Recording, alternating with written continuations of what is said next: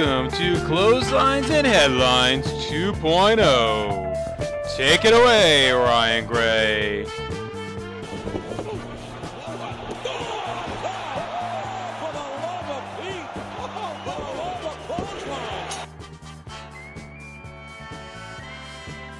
All right, NoSo Connection. We're back with episode four of Headlines and Clotheslines 2.0. We are joined with, of course, co-host Mike Rossi, Rocco Martone. What's going on, guys? Not much, man. You know, uh, back-to-back days on the network this week, um, so I'm excited to talk current events after talking some old school events. You fucking mock. That's next week. Get shit together. No, it's not. No, it's yeah, not. well, new, new Jet on the missions today. Fucking Johnny's next week. Uh, ruthlessly aggressive is next week. Well, well, I'm a fucking idiot then. But but either way, either way, I, I recorded it this week, so I am a mark, and and I'm happy to talk new shit after talking about 2003. And uh, today, I mean, Volume 4, much like Black Sabbath Volume 4, tonight's going to be a great one. We're going to have one of the best songs, Black Sabbath, and then we're going to have a great ballad. So. Yeah, yeah. So that's a fucking concert. We we're gonna hit our guest early, man. You know, this guy goes to a million concerts, and I'm sure he had to ditch one, ditch a concert to join us tonight. John D. Arsenio D'Amato, what is going on, man? We bring you in early. We're bringing the heavy hitters in early for the news. What's up, dude? Uh, I'm honored to be on. This is this is a great show, uh, Ryan. You do you do a good job of uh, directing uh, these two made men over here, uh, Martone, Martoni and Rossi, Asti Spooge Monty. All we right, lost another famous Paulie this week too, so you got to be careful with us. You know, you never know when the Italians are going to strike next.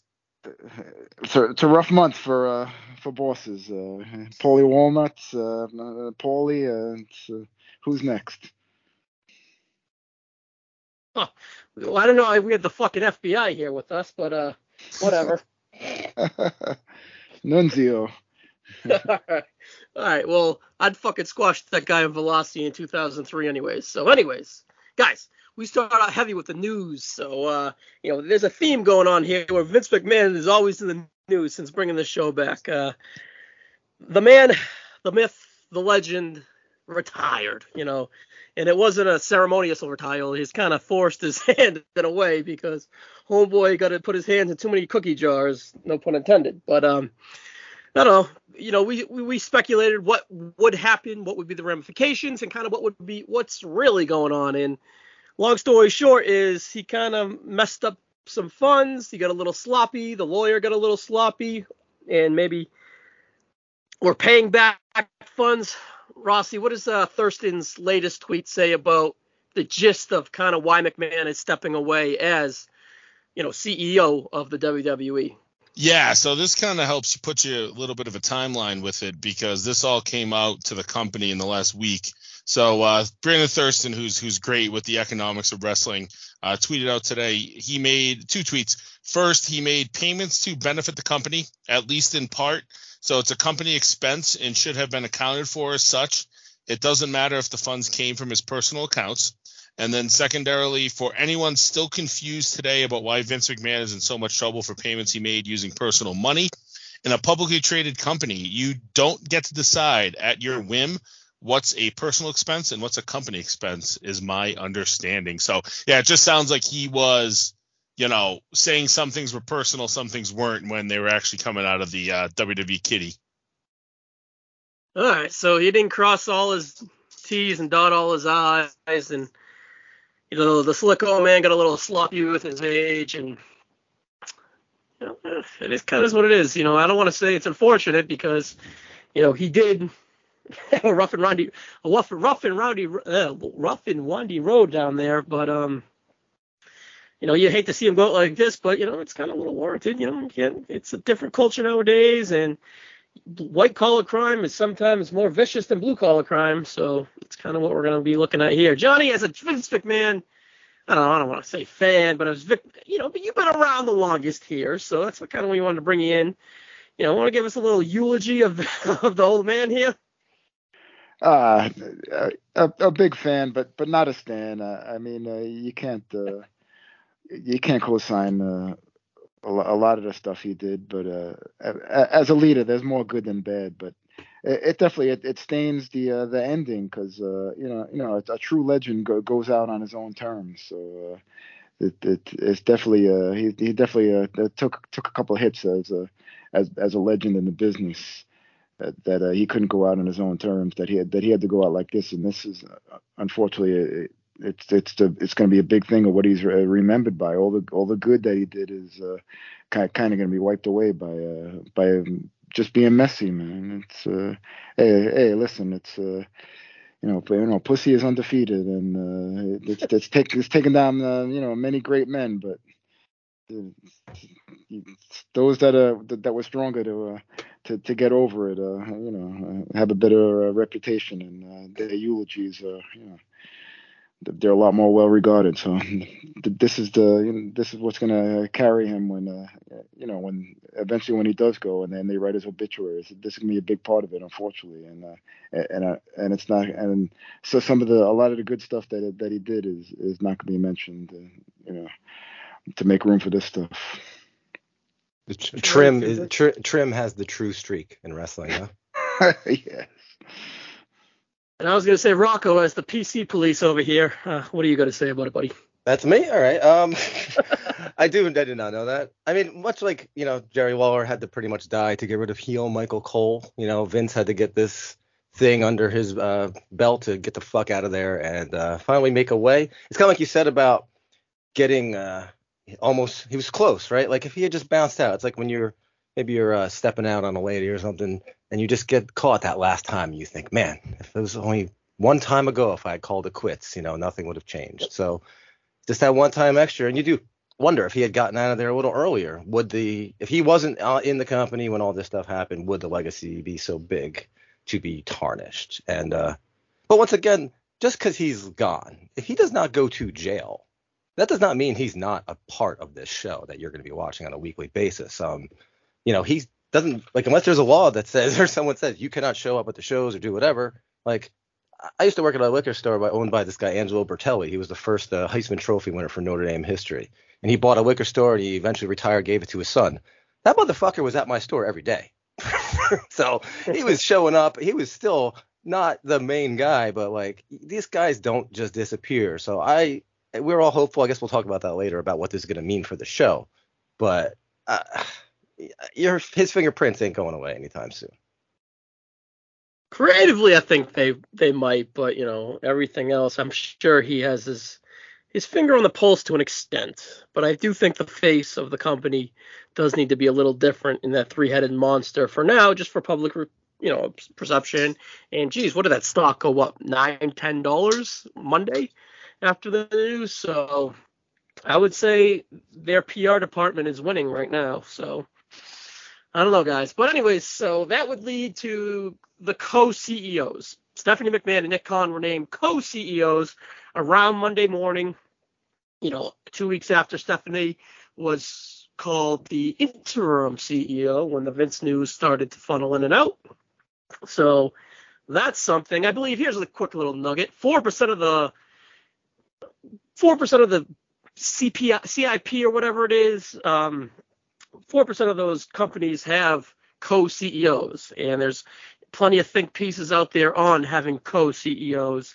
And I guess there's a lot of negatives and a lot of positives, but for right now, I think it's a decent good cop, bad cop approach where Stephanie is constantly the good cop in that female role, and Nick Khan is kind of the, the bad cop in a way in between Triple H and Stephanie, because Triple H can be a little bit of both too, in a way too. So I think it's a nice, clean approach to have going forward with the good cop, bad cop, uh, the McMahon legacy name within within Stephanie, progressive female, and then you have the Nick Khan business, the screw businessman, kind of leading the way too. So I think it's an interesting approach.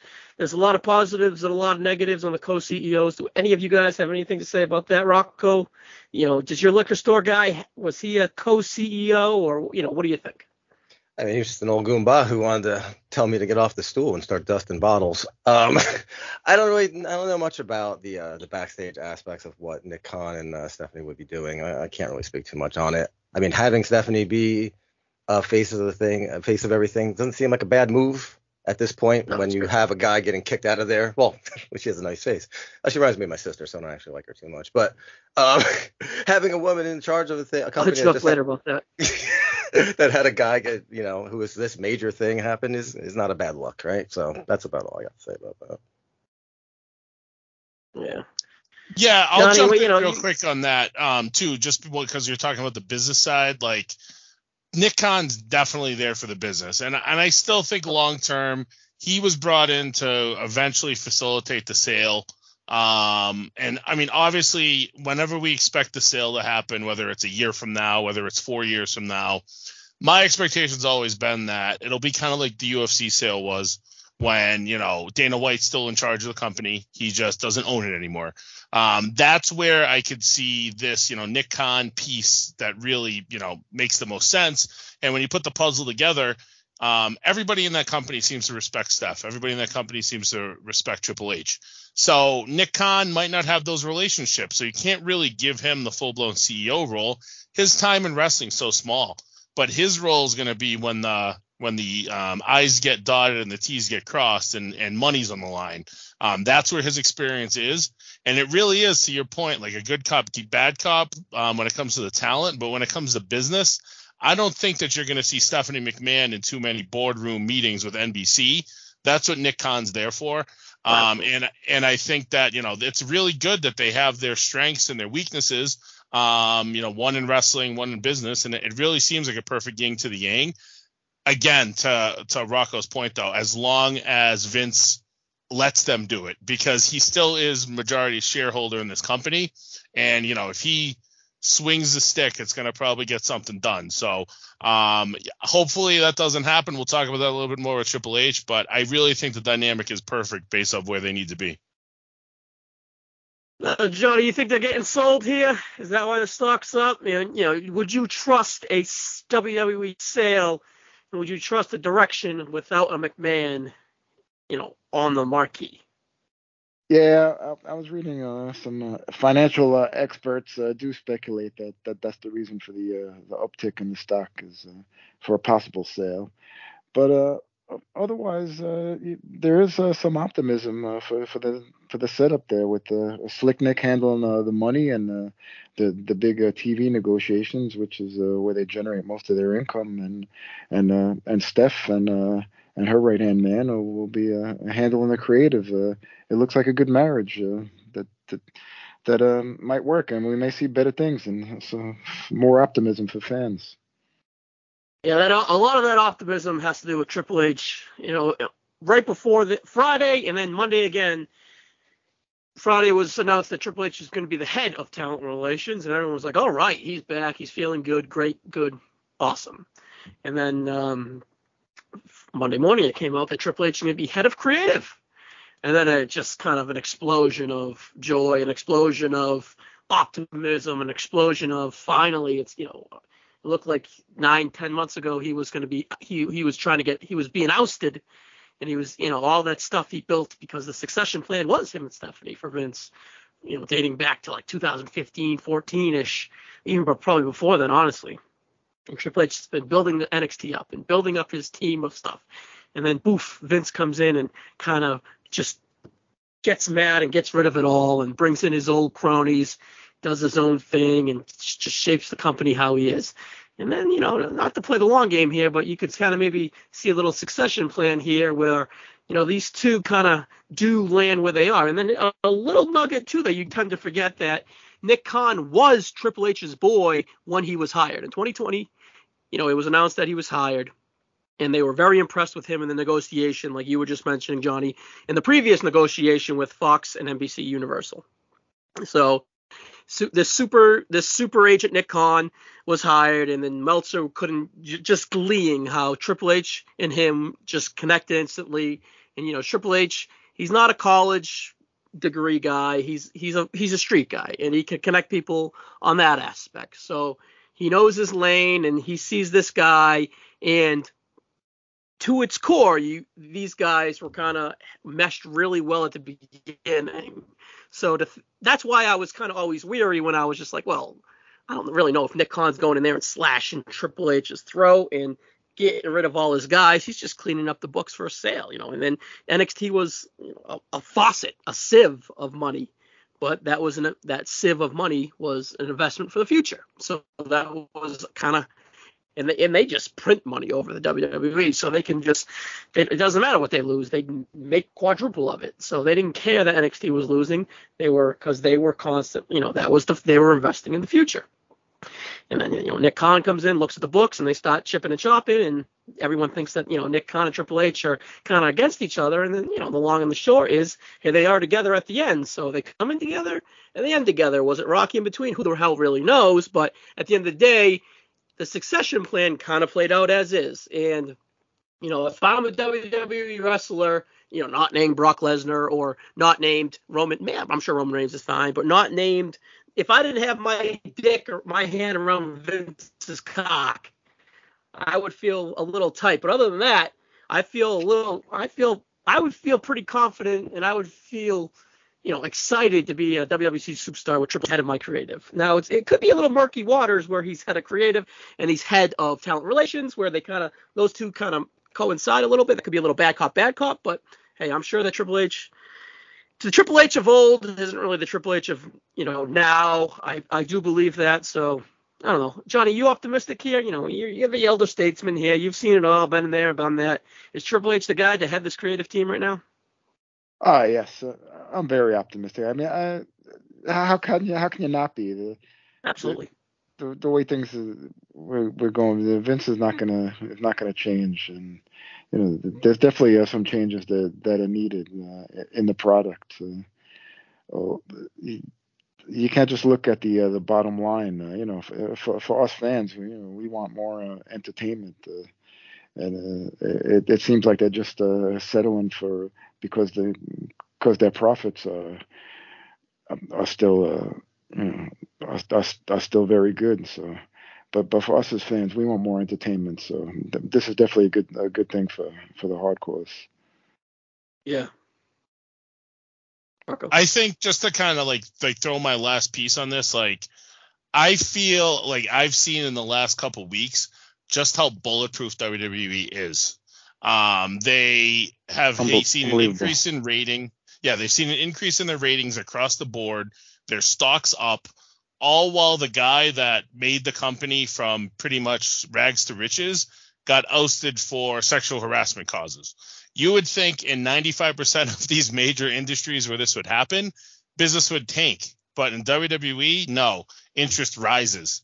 Um, 2.3 million for SmackDown, 1.9 million for Raw, which is a high number for Raw. And a sellout, um, at, you, a sellout at MSG, and yes, during, during like a stale period where where like Raw is is to show that everybody you know craps on their and, and everybody talks about how they avoid it and they and they still manage to sell out, which is unfathomable. Yeah, and it's all you know, like people, you know, all the news came out for Vince on on Friday afternoon, and the show at the TD Garden in Boston went from 7,000 tickets sold to over 10,000 tickets sold. Mm-hmm. Um, and they were treading water for weeks. The show was as like as Ryan texted me last night. It would really it made me laugh show was as mid as it could get, but it did 2.3 million because that intrigue was there, and maybe the Brock stuff helped that. Um, but the Vince stuff was the reason people were tuning in at eight o'clock. And let's be real. So um, this company's as bulletproof as they've ever been, and it's been more proven in the last you know two three weeks to a month than it's it has at any point in their history. Also, I mean, WWE fans are you know they're kind of cult like too, and they are even though that dude has kind of fucked over a product that used to be so great for years, and it's like you could demand his head, you want his head, but you're people are coming for him, and he's one of yours, so you kind of like rally behind. But we're also you, you think a show's going to change in one night, where it's like obviously the show's going to be the exact same show that was written beforehand. So it, it just it, wrestling fans are just rabid for something new to happen. So I think that it can explain some of that. Um, speaking about the like the Vince leaving kind of thing, and like you, John was talking before about the new the new idea of the Triple H is that we had a 74 year old man or 77 year old man running a show for children essentially and younger people. Not even children, yes, children, but also for 20 year olds and stuff like that. And that doesn't exist anywhere. That's not how things work. But we just it just happened to be that way with this dude doing it for so many years. It's kind of like why cartoons in the 80s were so fucking dark is because they had like 40, 50 year old men writing these shows. You watch the cartoons now, they're written by 20 year olds and younger people who can associate a little better with younger people. And you're like, oh, this is a show for kids. It still has an adult like kind of vibe to it if you watch some like adult swim stuff. But like, it's just crazy that there was an old man that just was writing the show for young people for so many years. It doesn't exist in any form of entertainment other than wrestling and WWE in particular. And WWE has made such a cult of people that they just kind of are willing to be like, don't fight him. He he he created my childhood, so they get very defensive when they see him maybe be taken down. I don't know. I'm, I'm almost rambling there for a second, but um, yeah, I don't know if that makes sense. But also, Nick Khan does have a wrestling tie because his sister is the producer of Young Rock. For the record. Yeah, he's fr- he's boys with the Rock, so that you know Yeah. that could open up the door for the Rock eventually and hopefully. I mean, I don't think he's a wrestling guy, but like I tr- just a, a younger dude who can trust the instincts of younger people around him. Like we'll talk about with Triple H. I'd rather him have more say than tri- fucking Vince McMahon, who created so many good things because at least he's not a fossil. What is, Vince really should have been what out in 2013. Let's be real. You know, it's it's 10 years at least overdue, and you know I'm sure he's still he was still batting 400. you know that's not good in wrestling. That's that's good in ba- that's great in baseball, but in wrestling. NFL coaches get fired if you're you know for that easily. NFL coaches get fired if you bat 600. So I don't know. It's it was just overdue. He's she he still hit his home runs, but to his core, he just surrounded himself with quote unquote yes men just so he can feel comfortable in his later years, later years, and just stayed stayed the course the whole time. But otherwise, I'm pretty sure um, everyone is optimistic there. That's been there for a while. That things are going to go his way. I think Bischoff said it kind of well within you know the last three days on his 83 weeks podcast.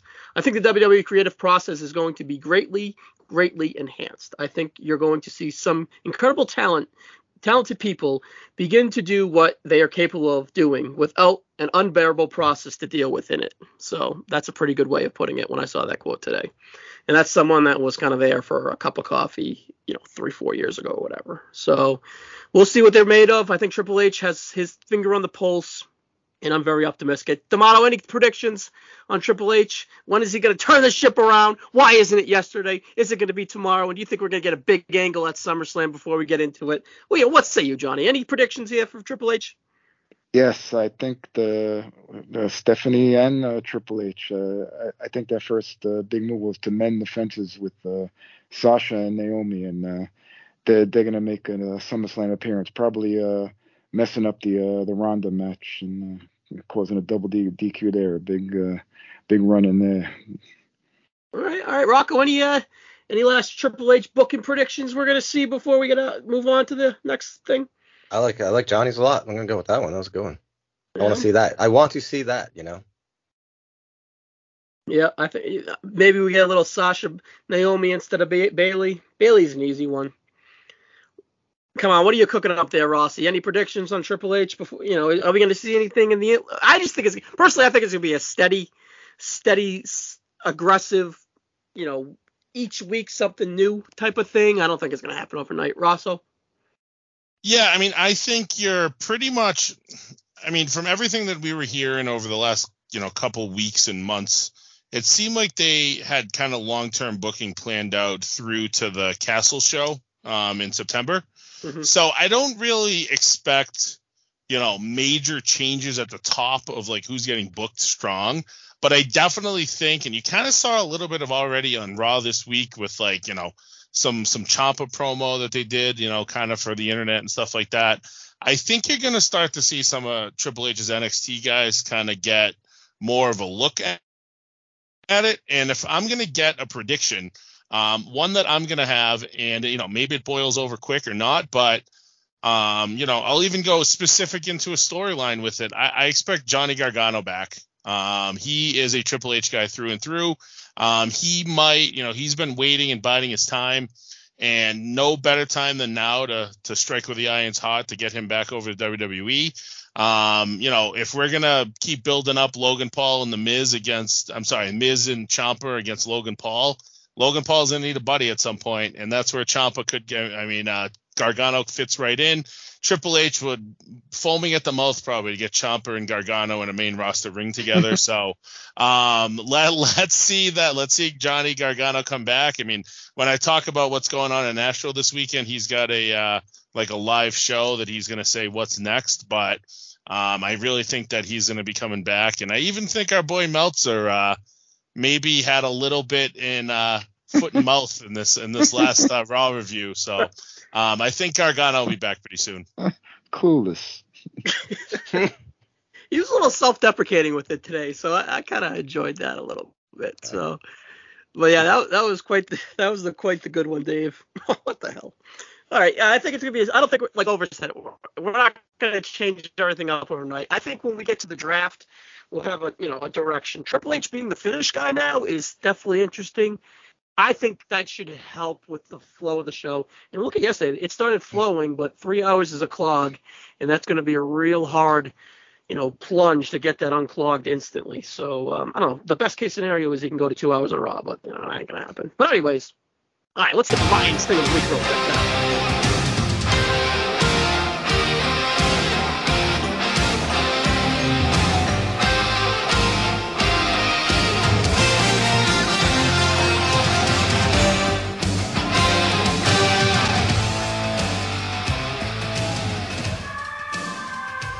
Before we tr- transition to the SummerSlam preview.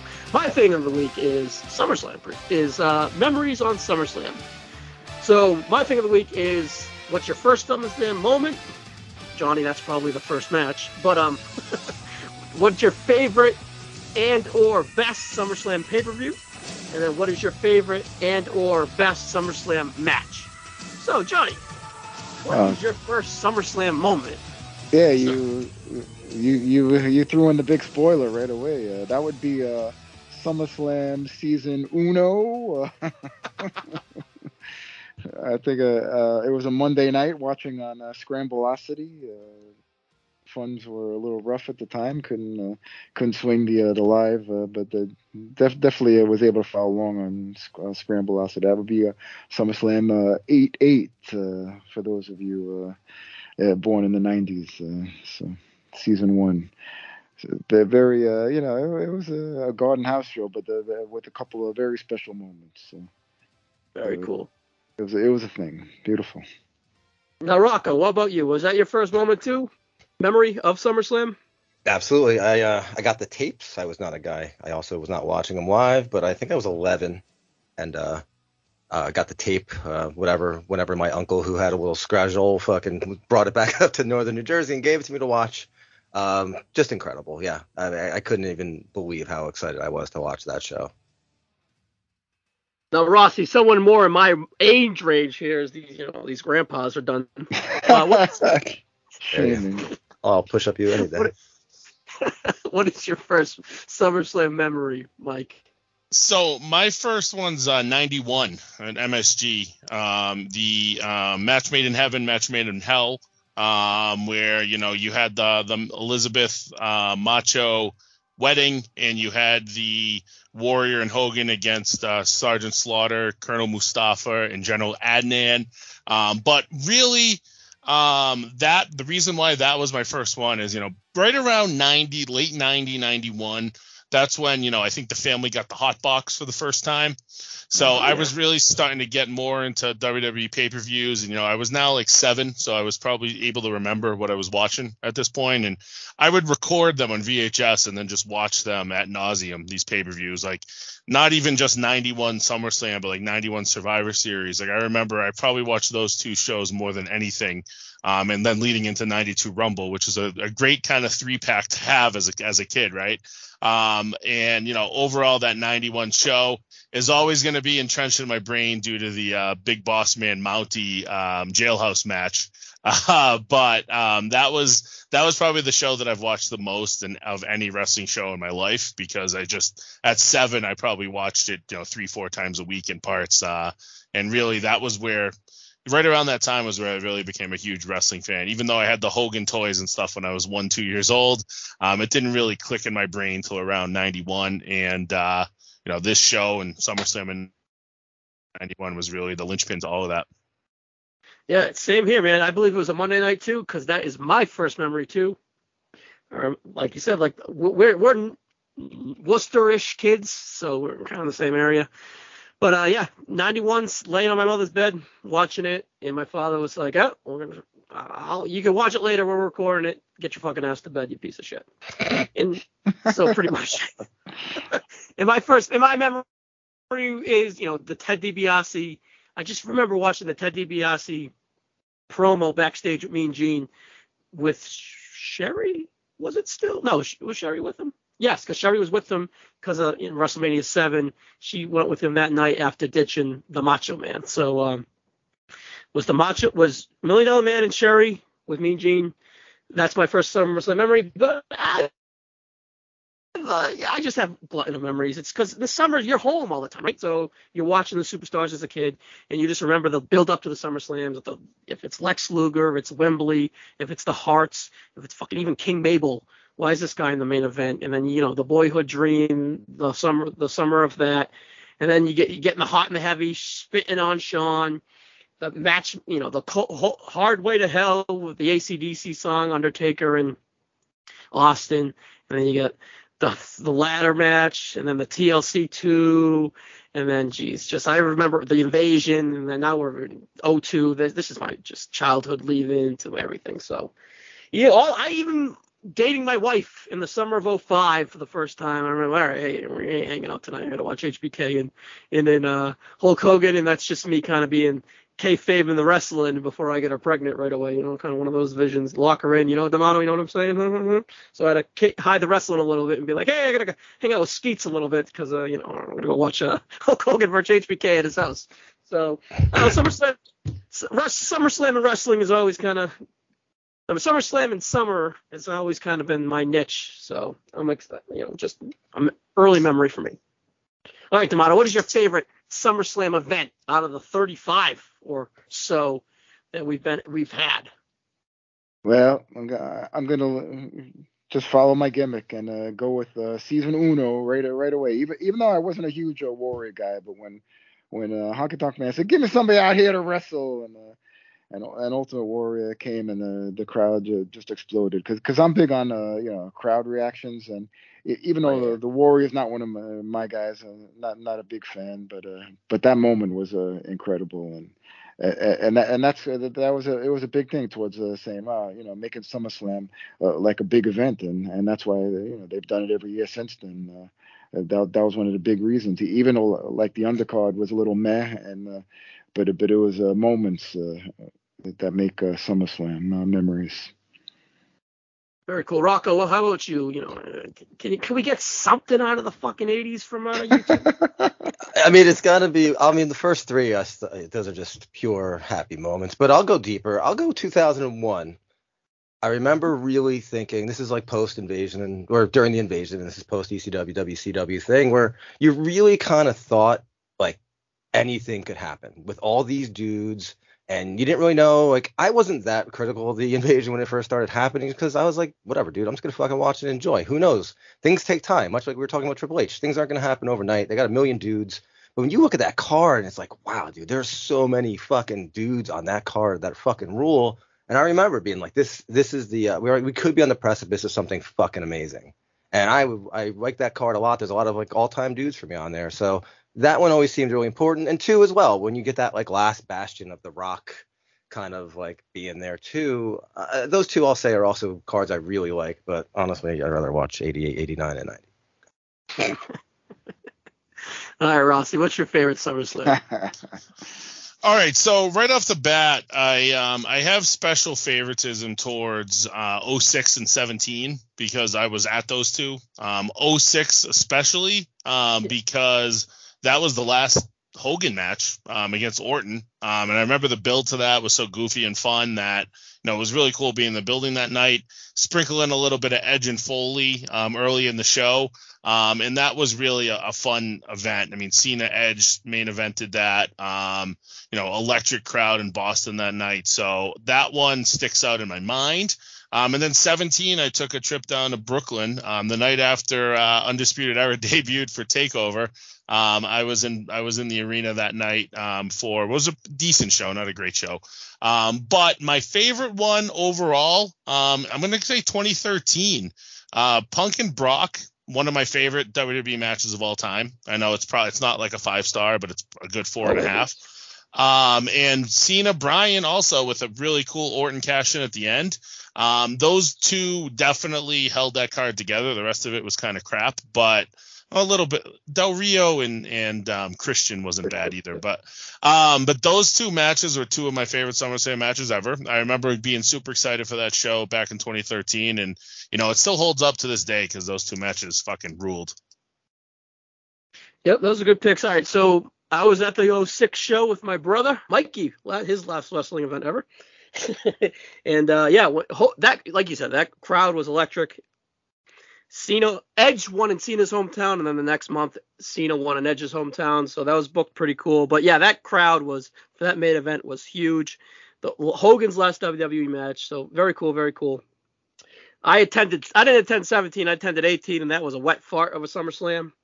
And then I attended last year's, and just the whole the Brock surprise and the Becky surprise, pretty good Rollins Edge match, pretty good Roman Cena match, and a pretty, you know, not a bad, not really a bad match on that card besides really Alexa and Eva Marie, but that was what, three minutes, so whatever, you know. So that was a pretty mid SummerSlam with two really cool surprises and two very good matches. But I got we got to go 0-2 boys. That is an all-time pay-per-view yet alone. Top to bottom, it's great. Opens with Kurt opens with Kurt and Ray. You get HBK's return, and then on stage match for Triple H, you get the Brock win over The Rock, and then you even have like Eddie RVD or Eddie and Benoit. Oh no, it was what Benoit and RVD and Eddie Flair was it? I don't remember, but anyways, no Jericho and Flair anyways, it's a star-studded event, and Stone Cold wasn't even on it. It's a great.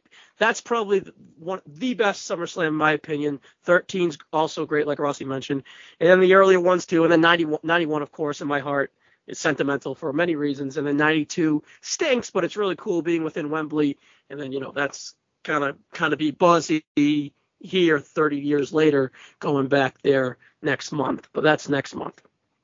But overall, yeah, SummerSlam's a great event, and I would go 0-2. All right, D'Amato, what's your favorite match? Is it is it you know what is it like the the Rougeaus versus the Bushwhackers or something from SummerSlam '88? Come on, man, you're stepping on the you're stepping on the joke, man. I was like I was gonna go 1988. Uh, season uno, Ken Patera versus uh, Bad News. But nah, come on, I'm just all right. That's enough of that. Uh, it would be the Cena AJ Styles from 2016. They they get a little blurry because I went to all the four in Brooklyn as a matter of fact, uh, blah blah. I don't like to make it about me too much, but I'm on a nice uh, SummerSlam. Uh, this is turning into my permanent vacation because I, I, went to the four in Brooklyn and uh, Toronto last year in Vegas. So, uh, so if you, you skip 2020, I'm on a, a, streak. Yeah, yeah. Even though it wasn't much of a card, but definitely the best is uh, 16. Uh, Cena and AJ. The, that that might be just even the greatest match I've, I've ever seen live in general. So, just just tremendous.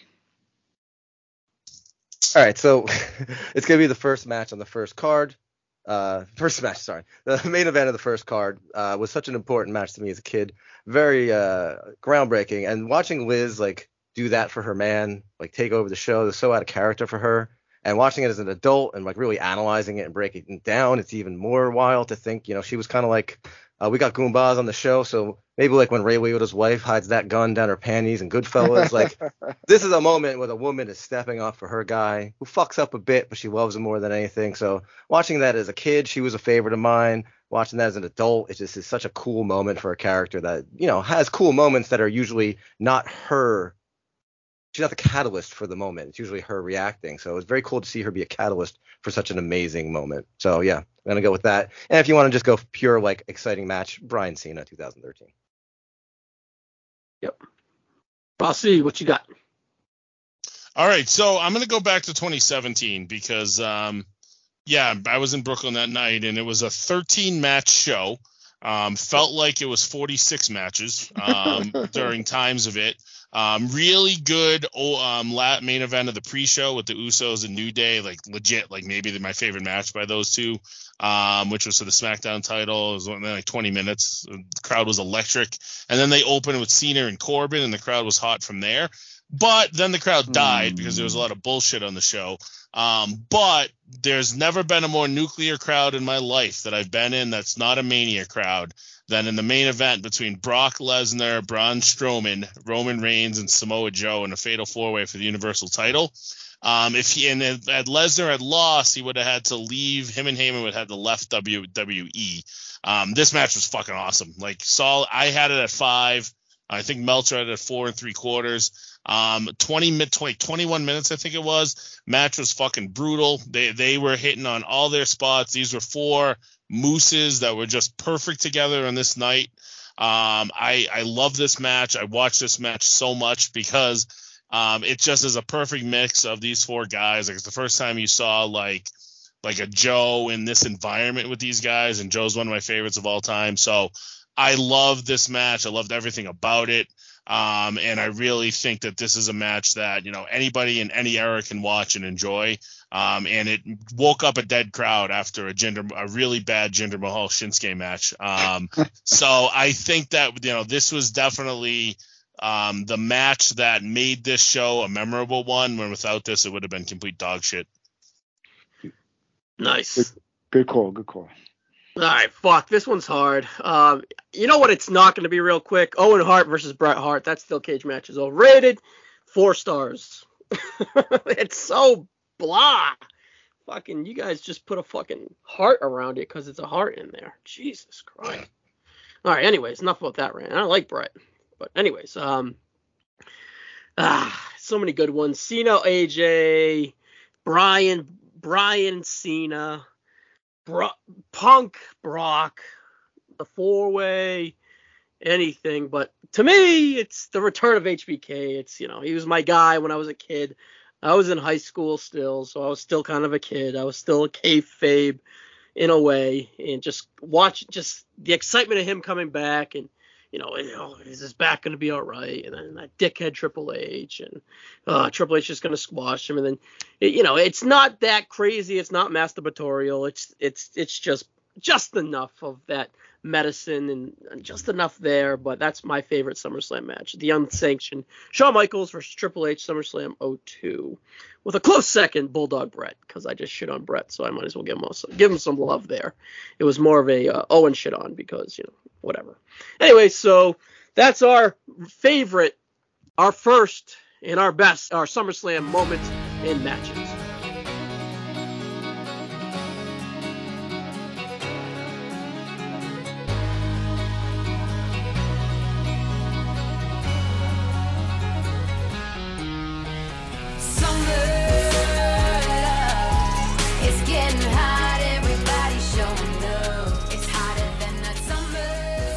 Speaking of SummerSlam, guys, let's hit the preview. All right, guys, this is a raucous. Like, hold on, I gotta edit that. Let me count. Nine match card, right? I'll edit all that. All right, guys, this is a raucous nine match card. Uh, we got the main starting at the top, boys. The main event: Brock Lesnar versus Roman Reigns for the undisputed WWE Universal Championship last man standing. Now, they claim this to be the last time ever. I don't know if we will believe them, but so they claim. I kind of hope so, and I kind of hope it delivers. We've gone, as we've been doing pay-per-view previews for over a year now on this network, and we've chronicled this these two up and down, up left and right. So been there, done that. They've they've seemed to probably take up 10%, 10 to 15% of my airwaves on this network. So there's been highs, there's been some lows. There's not much interest left, but at the end of the day, I I think that with this quote unquote last man standing and the intrigue of theory coming out, and you know the new curved rules, you know Montez Ford got a little busted open you know, we're going PG 14, TV 14. Well, you know, let's put this out with a banger. We had a house show angle that D'Amato was at right before WrestleMania, where they, you know, they hinted that this this this was going to actually be a blood feud that it has been building up. We didn't get that at WrestleMania. We just got an okay match where they went home eight minutes early, but they weren't going to bleed anyways because Nick Khan said no way because of our sponsors. So unless if Nick Khan gets in the way again, I think they, they, they have the recipe to go out there and have an absolute war in a banger. And let's get creative and split these belts, Triple H. I've been saying it all along. D'Amato, what's going on with this match? You excited? Is this your most anticipated match on the card? You're going to be there, so is it? Uh, it is not, but uh, they're, they're as a matter of fact, Mike just brought a little uh, optimism back because he he brought he brought up the uh, the 2017 uh, uh, slop uh, or 18. I, I forget 17. what the years. 17. Okay. Uh, he brought about he brought that uh that slaughter where there's gonna be a lot of uh you know a lot of bodies flying there's gonna be a lot of spears into uh, walls and tables and sorts like that so uh, at least the the stipulation will uh, bring something uh, different than the uh, the previous uh, 19 matches and uh and yes also with the uh the new uh the the, the new uh, rating uh, the PG-14 that's uh, coming on the uh, uh SummerSlam and, maybe that'll uh, br- bring a little uh some juice or, some some violence uh, that everybody's been craving.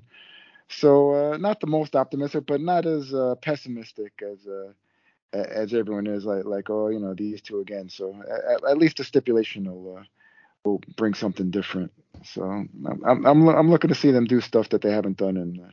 In, in those other few matches, and and, and yeah, that, will be perfect if they could build it like a like that four way and uh, just just have a lot of uh, a carnage and a you know a, a lot of distractions uh, uh to build up to uh, some big spots, uh, and hopefully unique spots that that we haven't seen before. So a little optimism for that. Yeah, you get a little more flexibility with the 10 count where they can go out there and have an absolute like brawling style. Rocco, you you know you're a brawler. Like, are they gonna go out there and live up to the hype, or are they, you know, like I'm over this, but I I'm excited for it if that makes any sense. Yeah, I'm more of a ruffian, but yeah, um, or street tough. Um, it's kind of like a do-over from Mania, right? You get a little bit of a that match was we all kind of. I mean, I was pretty drunk by the end of that, so I don't even remember that. But I heard it was not that great. I'm just kidding. I did watch it in rerun, but this is like a little throwback because we had problems with that. So you get one more. Uh, yeah, they fight a lot, but their matches are always kind of fun. Um, I really liked Roman doing that thing that I think we've talked about that I love, where he comes out, he gets his pops, but then he did that thing on on last night where he just goes on Monday night where he just says I'm done talking, and then he gives it to Heyman, where it's such a he's so able to do the things that get the pops and yep. make people excited to see him, and then he's like, well, um, but I'm not going to talk to you guys, so go fuck off, and it's such a perfect little thing that I love that he does, and he still has those little scared moments of Brock kind of things. So I think it's really cool. I would love a scenario where Brock wins, and then maybe we'd get a little tr- attempted cash in by Theory, and he gives them the Brock Orton SummerSlam treatment, and just fucking elbows Theory's fucking head to, to mashed potatoes and gravy. So uh, yeah, so that's kind of what I'm hoping happens. But I'm excited for the match. I think it's going to be brutal, and it's going to be awesome. I, have I've said this said a ton about this. Like this, like DeRocco said, this is the makeup for the Mania match getting fucked up. Um, I love the idea um, it's wonky. They normally have um, last man standings in WWE almost always deliver. Um, these two can just have an uptick. Hopefully, there's no injury scares and they don't have to, you know, rush to a finish. Um, but they definitely need part um, after this one.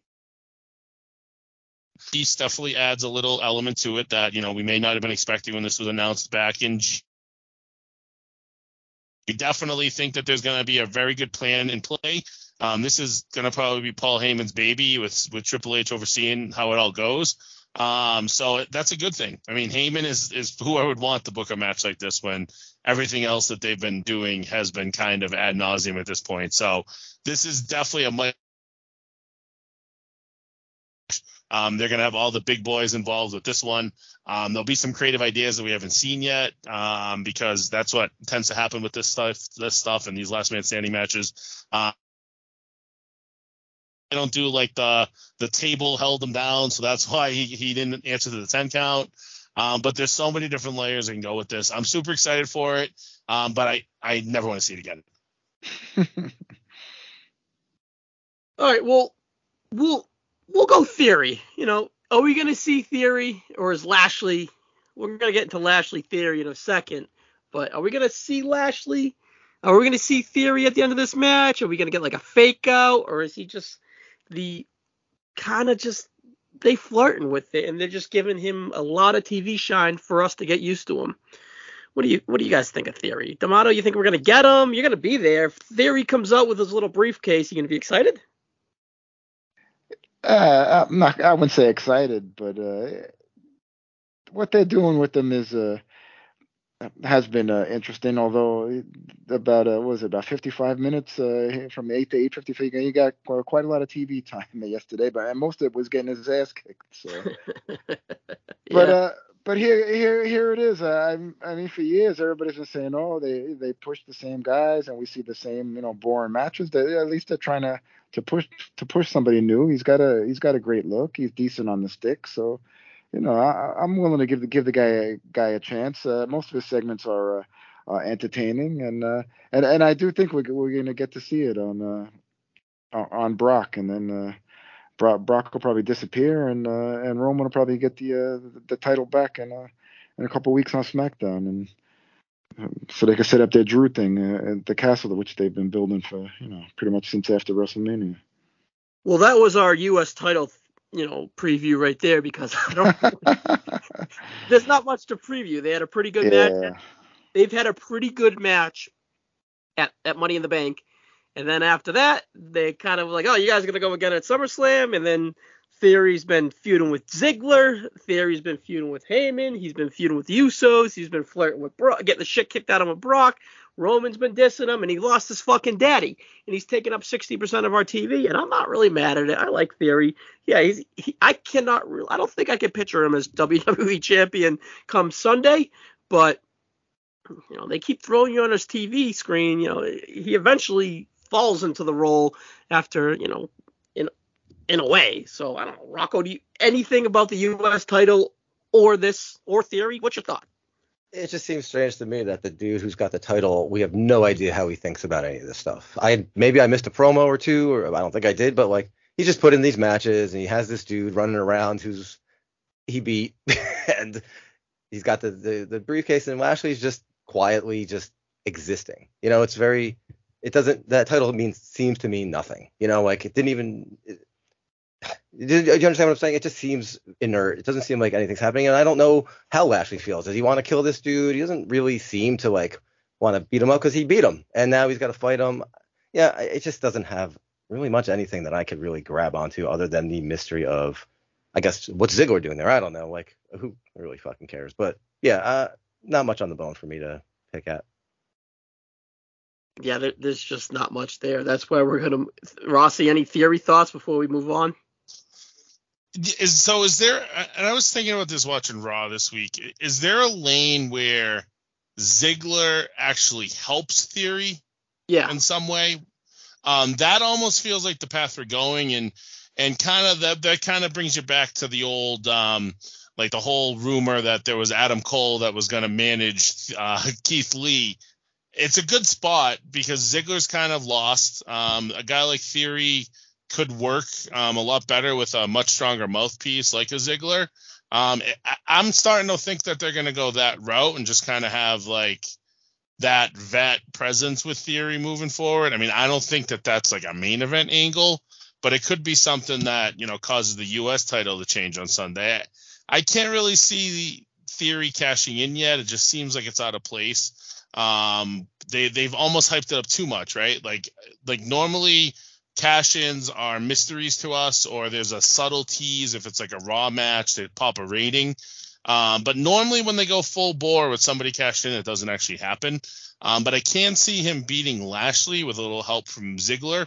Um, and that could be kind of a fun way to you know keep that feud going with a little bit added layers to it yeah, man, I would not rule out like dangerous, dangerous alliance where Heyman just kind of grabs all these guys and throw them together. You got a mix of young guys, Madcap Theory. You got veterans like fucking Ziggler and name them. You know what I mean? And then Paulie just kind of he's moving on from the bloodline and he's just starting his own crew of just fucking guys. You know what I mean? And I can just see it. You know, it's kind of crazy, it's kind of not, but and you can just kind of see the pieces starting to fall into place. I can even see AJ Styles falling into that. He's on a losing streak, and they throw and they just kind of randomly. That's you know Ziggler and Styles is your Zbyszko and, Arn Anderson. You know what I mean? So I don't know. I, am optimistic about it. You got then Madcap is fucking Austin, and then you got you got Theory as fucking is is uh Rick Rude. You know what I mean? And fucking put in whoever is Madusa, and there we go. We're off to the races, boys. hmm. You know, so I don't know. But anyways, I, am not ruling that out, Rossi. I could definitely see Ziggler with him. But anyways, another re- rematch we have of WrestleMania is Bianca Belair versus Becky Lynch for the Raw Women's Championship. Now, it's kind of uh, it's kind of a little topper where it's you know a year later it's you know they have that 20 what was it 26 seconds after that great pop and that big surprise and it was a curveball after Sasha Banks kind of flanked out because of vaccinations or COVID or whatever and then I don't know we had our I I love the WrestleMania match between them. I thought it was great and I thought it was a nice capper to it.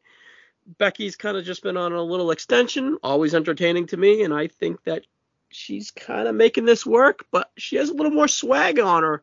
So does that swag continue? And just kind of Triple H says, let's go with our trusted veteran here. Let's get her hot.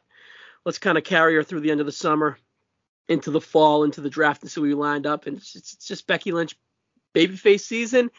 And honestly, I think B- Bianca Belair she's kind of made. She has two WrestleMania wins, and I wouldn't mind seeing a direction from her because she's starting to become substanceless with, you know, just the fastest, the strongest, the EST, blah blah blah. I, am ready f- for her to evolve. I'm ready to see her to get a little, you know, a little more sinister, and maybe what else does she have in her? Because now she's very programming and very kind of by the numbers now. I am very excited for the match. I mean, they had the my favorite match that didn't involve Stone Cold Steve Austin at WrestleMania. Um, I have really no interest in seeing a babyface Beck Becky right now. I'd rather see kind of a new heel, maybe a Rhea, Rhea, Rhea Ripley come in there and do something with uh with with uh Bianca and maybe give with having a faction could give her some more layers where maybe she gets some help or something like that. I don't really know how to figure it, but I am very excited for it. I'm just not into seeing another a babyface Becky at this point, and I still like I still like Bianca having the title. I think she's really just fucking awesome, and I think they really have a a, a, a female John Cena train running through there, and uh, um, I think this one's going to be uh, has the potential to be one of the best ones, and I kind of like spiraling downward Becky Lynch. I want to see where that goes, so I'm still excited to see how they can play that out. So yeah, probably one of the most anticipated matches for me on the show. That to me, it's that's just samey, but Becky's so good at it you know, I know it has the distractors, but I think Becky just hits everything. Whatever they give her, she hits at least a double with a, a triple. You know, she's an all-time talent. So whatever they give her, she's gonna make work. So, no, D'Amato, you know, where are you at with this? I'm, uh, yeah, this is one of the matches I'm most looking forward to. It. Uh, I, I hear people complaining that you know it's the it's their third match and uh, uh, t- too many rematches and yada yada. But uh, if if they're great matches, what is there to complain about? Like a perfect example, the uh, the the famous uh, Rollins uh, Cody trilogy, which uh, I'm I'm not even a fan of either of those guys, but I, I was at two two of the matches and, and, they were great. You know, probably the best on each card, and of course the the classic Hell in a Cell match is probably the the match of the year. So, and I'm not even a fan of those guys. So sometimes you you do got to run it run it back. Uh, I mean, you can't just have every great great match uh, a one off. You you, you got to run them back. So I agree. Uh, yeah, but uh, I, I think it's uh, Bianca all the way. Uh, she's got to win the feud because if Be- Becky wins, then you got to go, and then you got to go into the fourth and fifth match, and then you know that might be stretching it a little bit. So, but but I, I think uh, you know Becky can handle it if uh, if she loses and moves on to other things, you know, there's always a re- there's still big matches. You know, there's a return in Bayley, and uh, there's all sorts of uh, possibilities. So um, I'll, I'll, I'll go with Bianca to win this feud and move on to uh, to Rhea, the, like Rocco uh, was saying. Yeah, I'm thinking too. Like somebody, maybe this is a good spot to have somebody screw Becky. Um, Bayley Becky is definitely the horsewomen match that's been happened the least. Um, they have like one singles match on the main roster, and it was on a SmackDown. Um, so the and they had they had a lot in NXT, but a lot of it was on house shows. So they they have the most meat on the bone. Um, Bayley's got to be back at some point, right? She's been teasing it forever. Um, even if she doesn't like single handedly cost Becky here, that seems like a good next direction for um, Becky. And I mean, think if you get Becky Bayley and Rhea Bianca going at it on Raw, those are two great women's feuds that you can lead into the um, UK show. So, um, and that UK show will probably have like WrestleMania length to it because of the amount of you know people, and they want to make sure that they have a big show for them. So that's I, expect Bianca. I expect Bianca to um, retain here, um, but maybe there's some chicane, chicanery to get you know Bayley involved in the finish here to kind of kickstart a feud or program that route. Yeah, uh, it should be a banger regardless, guys. You know, it, if you're sick of them, if not, it's it's probably it has a chance to be the match of the night, especially if the big boys don't live up at the end. These girls could sh- could save them again like they did at WrestleMania. But speaking of match of the night, guys, woof. Money in the Bank match of the night was the Street Profits versus the Usos, and that match didn't have Jeff Jarrett involved. so here we are. Ain't he great? He's back. Jeff Jarrett is your special guest referee, if it makes sense or not, for the Usos versus the Street Profits. So I don't know, guys. This is this. It was so good at SummerSlam. It was so good at Money in the Bank, and I don't know if they can live up to the hype. We'll see, but fuck, I don't know. if if any two teams are gonna do it, I think it, it could be these two. Yeah, I, I think that you know the color that they gave they gave Montez, whether it was intentional or not, on Monday, just added to this. Um, but what I really you know, we talked about two weeks ago, we talked about how, you know, maybe the referee is going to take away from this. And Jeff Jarrett, you know, it's crazy to say, I don't think he takes away from this because I feel like he's going to be able to, you know, be a near fall type of ref. He's been around the business long enough. I think he can do it. But you also really don't know where his allegiance lies. I mean, he's Jeff fucking Jarrett. You know, he he could be dressed like a Street Profit and then you know turn on turn on them two minutes in. That's just the which you know I'd love to see him dressed like a Street Profit. But anyways, um, you never know where he is with this. He could be somebody that was paid off by Heyman. He could be somebody that was paid off by the Usos. Whatever. Um, I I love the dynamic of them because it's so out of right field. Um, and these two are these two teams guaranteed to have a good match. Um, there there shouldn't be enough hokiness with Jarrett that it takes away from the match. I mean, do I expect it to be as good bell to bell as they had at Money in the Bank? No, and that's strictly because to what I was saying two weeks ago, a full time referee is gonna get the most out of those near falls, but it's a different energy and that doesn't mean that it's not going to be equally as awesome to watch when all is said and done. It just might not be, you know, star rating wise in the same boat that we were at for Money in the Bank. But um, two awesome tag teams. Um, maybe is this a time when you know we start to really push towards the Street Profits um, turning heel, or you know one of them turning on each other? Um, is that the time now, or is this kind of the last straw before it happens on you know the next night's Raw or whatever. Um, there's a lot of different, you know, angles you have here. Um, Usos lose the title and they disappointed Reigns. Um, then if Reigns loses the title and a cash in, do we have an opportunity, or even to Brock? Who knows? Then do we even have a, you know, a beltless, um, you know, bloodline the following week? That would be kind of crazy. Um, but all all bets are off. You know, with Jeff Jarrett involved, I have no idea where they're ending his here, but I'm excited to see it. Now, now, D'Amato, do you think if Montez's forward nose starts bleeding again, do you think Karen Jarrett's going to run in and get her white suit all bloody like the Ric Flair video? Oh God.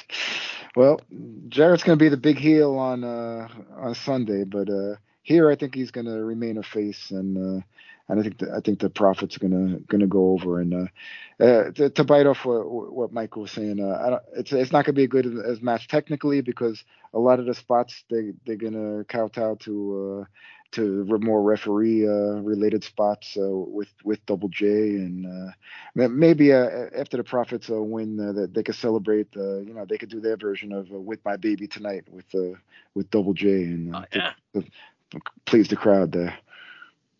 Now, Rocco, do you sing with my baby tonight with your death metal band?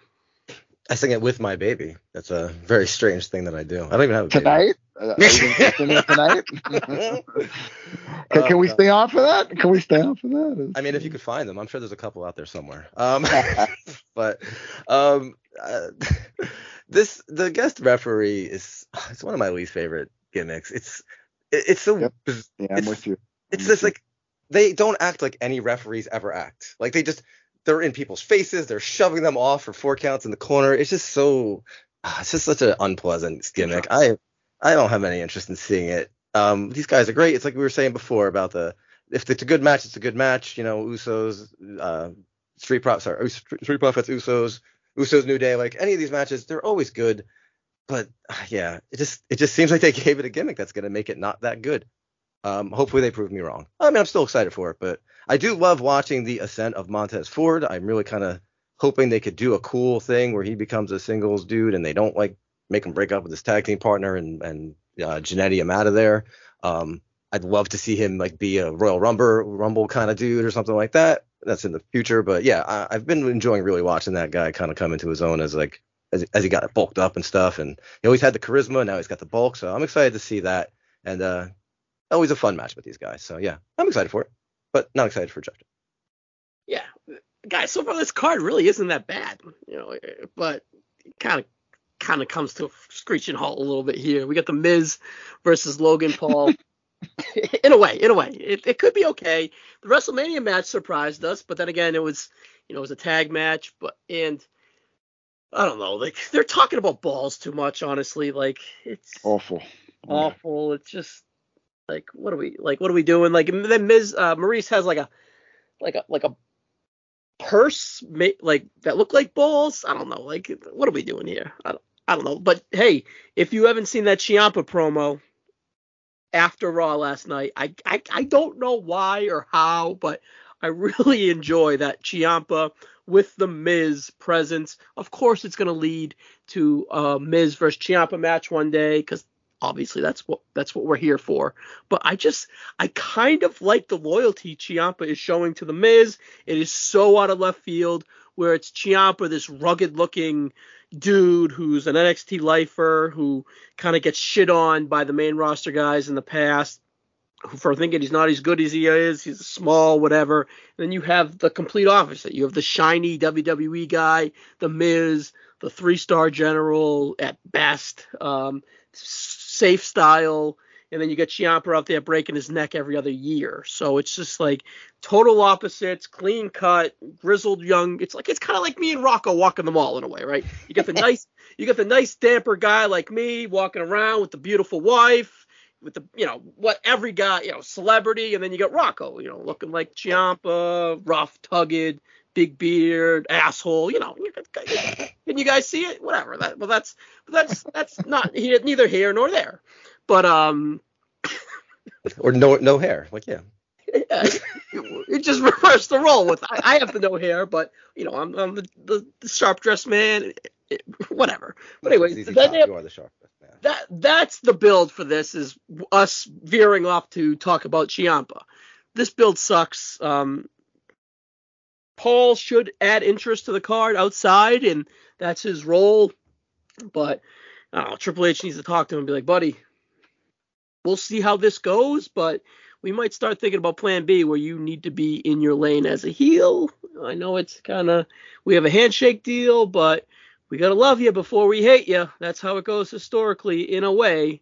And I, you know, I don't even he. They bring up his brother, and it's even molten hot. And you know, with the news of Triple H and Stephanie in the past talking to, you know, since in the last six weeks talking to Logan Paul, Jake Paul, Conor McGregor, Tyson Fury. So you know, if they're talking to Logan, if they're talking to Jake Paul, you got to think that they're doing something. And then if you bring in Jake Paul, there's no way Logan's staying babyface. That dude, Jake's Logan's a babyface compared to Jake. So if Jake comes in, they do something with whoever. That shit ain't gonna fly, man. You know, I mean, like them as babyfaces is just gonna derail any program. So I don't know. I don't really have high hopes for this, but it could be fun. They got enough pieces. They got enough pieces there for it to get wonky and you know the mania match was a pleasant surprise so i don't know what say what say you uh, rocco where are you at with this uh, the promo that he did where he mentions his brother really kind of shows how delusional he is about his image in this group where he just was like yeah like my brother is fought you're like yeah everyone hates your fucking family dude. Like i don't get that you don't get that that if less than someone's a 15 year old staring at a youtube video they don't give a shit about you. It just shows that he's delusional in that aspect. I can't imagine this dude must be like to deal with in real life. The the the the balls talk is so in an era where they're talking about TV 14 coming or whatever. This is like tantamount to like JBL like poop is poopy bullshit that they were doing when Cena was doing that stupid shit with the car and it's the same nonsense that it's like this is supposed to be an adult show. The sad thing is the crowd, well, I don't know if that was real, but the crowd did seem to chant, but crowds just want to chant shit. It doesn't matter what the fuck it is. We just want to chant some dumb shit. Look at the Road Dogg's career. So um I like the Ciampa Miz thing. It's kind of like a like a super villain in a like a movie that has a maniac bodyguard. So I like that aspect of that pairing. It's the best version of the Miz I think you could kind of have if you're gonna have something like that. But this I have this fucking feud. Jesus Christ, uh, I have no interest in this guy, and I don't want to see him do anything. So I might be uh outside um uh smoking crack during this match. So Speaking of smoking crack, D'Amato, what do you uh, what do you think of this? Uh, I I wish I was there with you because yeah, this is this is one of my uh, this is one of my least uh, favorite matches. Uh, and a, a, lot of the things you guys said and, what we talked about at, at the opening, uh, what's going to change with the with the old man out and the new regime and uh, the the the build up with the tiny bulls that kind of plays to the old man's like uh, corny, uh, you know, shitty sense of humor. Uh, a lot of that stuff, uh, a lot of that stuff gets through. So yeah, yeah, it's not it's not good shit. And uh, and, Rocco nailed it perfectly. Like that stuff, yeah, the, the crowd, you just want to chant and be into it. But you know, us we're sitting at home changing the channel and fucking rolling our eyes and uh, you know and and and, and saying, oh, what's uh, on uh, AEW on Wednesday? Uh, you know, so uh, definitely, uh, and and also. Uh, to and also another problem that that hopefully the you know Trips and Stephanie will rectify is uh, you know uh, people uh, you know wrestlers having uh, too much creative control uh, like you know Logan Paul, uh, you know he, he's an asshole, uh, you know, and he, he got a lot of people wanting to see his ass kick as a boxer because because he plays a heel, and, and now he he wants to come into you know to this business, and he and uh, you know and he's demanding to be a babyface, and he wants creative control for that. So uh, that that's why yesterday they had to open with the you know him and Miz brawling because they don't want to get that initial uh, reaction, which uh, you know was definitely not a babyface reaction. Uh, the Garden don't play that. You know, you got you got to earn a you got to earn it in this business for for the Garden. So it it'll be what to see and uh, whatever. I'm uh, yeah definitely one of my least uh, favorite matches on the card. I mean, it's the same thing that happened with Mayweather, right? Where they like the guy's whole gimmick is you want to see him get his ass kicked and he never does. Same thing with McGregor. Like but they bring him in and it's like it's not how his character is. It's not why we see want to see him fight. And God, that's mentioning Mayweather and that guy in the same sentence as boxers is fucking insane. But yeah. yeah, to your point, Ryan. Uh, yeah, yeah. The the brother thing may, may definitely be a play because it, it, it looks like their their boxing and stuff has kind of jumped the shark because the the brothers got like a fight at the garden and uh, ticket sales must be tepid because I'm getting a lot of offers for like 50% off and uh, 30% off tickets uh, and, and, they must not so their boxing uh, thing must be on the uh, on the down low so that, that's why they're trying to make that move uh, one already did and yeah the other may follow would you go to that D'Amato? How far away from you from the guy? Nah, definitely, definitely not. No, it's, it's, it's only a, it's an hour train ride. I do it all the time, but no, definitely not for for uh, any Jake Paul uh, fight. No. A New York subway. That sounds terrible. No, no, Long Island Railroad. Very, very safe. Uh, yeah, hide your wives. white collar, white collar. Rossi. Yeah, like my my opinion of Jake Paul has changed since I kind of understand now why they're using him um, with you know the gear up towards trying to get the young viewer back. For some reason, teenage people love this fucking guy. Um, I don't mind him. I understand the reason that he's there, but you know it doesn't mean that I've wanted to watch his segments. But you know, when he first made his Raw first Raw appearance in this build um, live, it was the same night opposite the Home Run Derby. They waited till after the Derby ended. It was like the last 15 minutes before Raw um, went off the air, and that was um, probably the highest rated final segment that they've had on Raw in the last six months. Um, so they're doing, and it really peaked with like the teenage viewer. Um, doing some digging. This fucking guy's a two-time uh, Teen Choice Award winner for his um, YouTube channel. Um, so they, this is one of those situations like when we just, I guess, have to accept as the the wrestling mm. lifer that this guy's not here for us. You know what I mean? He's here to bring that young viewer in. And it's that piece of the card that there's going to be an influx of people much younger than us that might watch this show on Saturday night strictly to see Logan Paul. Um, so I definitely can understand the frustration that everybody has in having to watch it. But, you know, part of that TV 14 change is not going to be even for us to see, you know, more more cleavage from the women on the show or more swearing. Swearing to us, I mean, look how many times we've sworn on this podcast. Like it's it's nothing to us. But to that teenage viewer, it might be the reason they watch it versus not watching it. So um, I'm intrigued by if they continue to, you know, get the teen viewer in by using a guy like Logan Paul but I just think we've got to accept as like the the the viewers that are going to be there regardless that this is the point of the show that's not here for us. It's here for you know attracting that younger fan base, and it seems to be working for that um, more so than I would have ever expected it to at this point. Yeah, I agree. It is. It just is what it is. I'm. It just. What's next for Logan Paul past the Miz is what I'm more interested in. All right, but what's next for us is Riddle versus Seth Rollins. You know, this if I had to put money down, this would be my match of the night.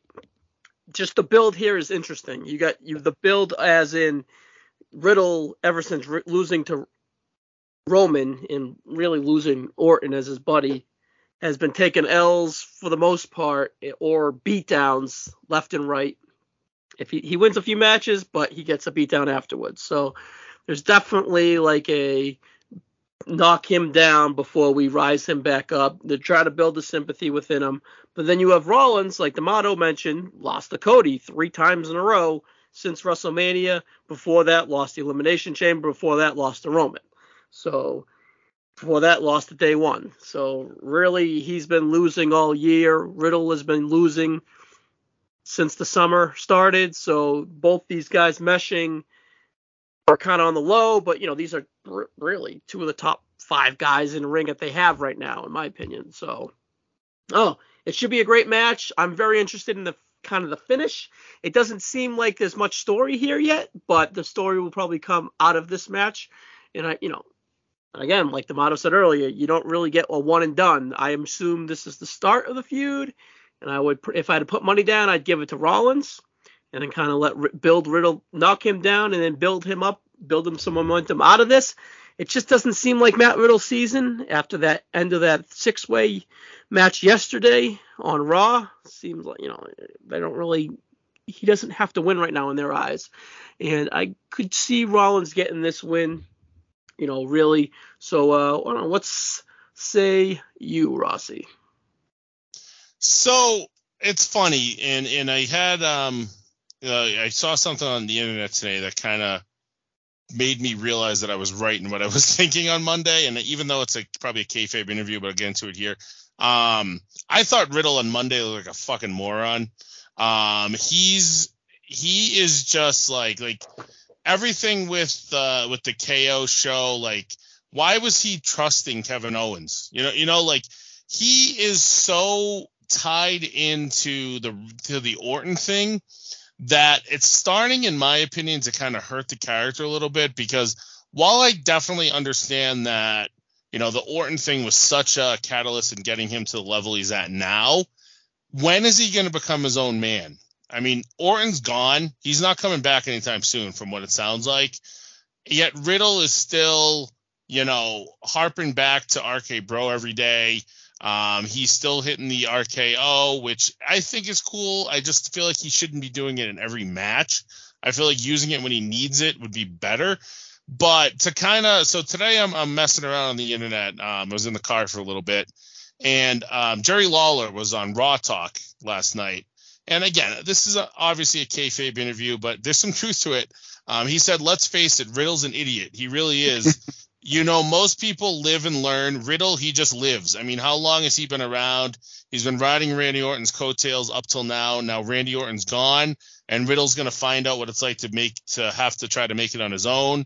Um, then later on, he was asked again. He goes, he doesn't have any brains. I mean, how dumb was that? That had to be the most outlandish setup, and Riddle fell hook, line, and sinker for it.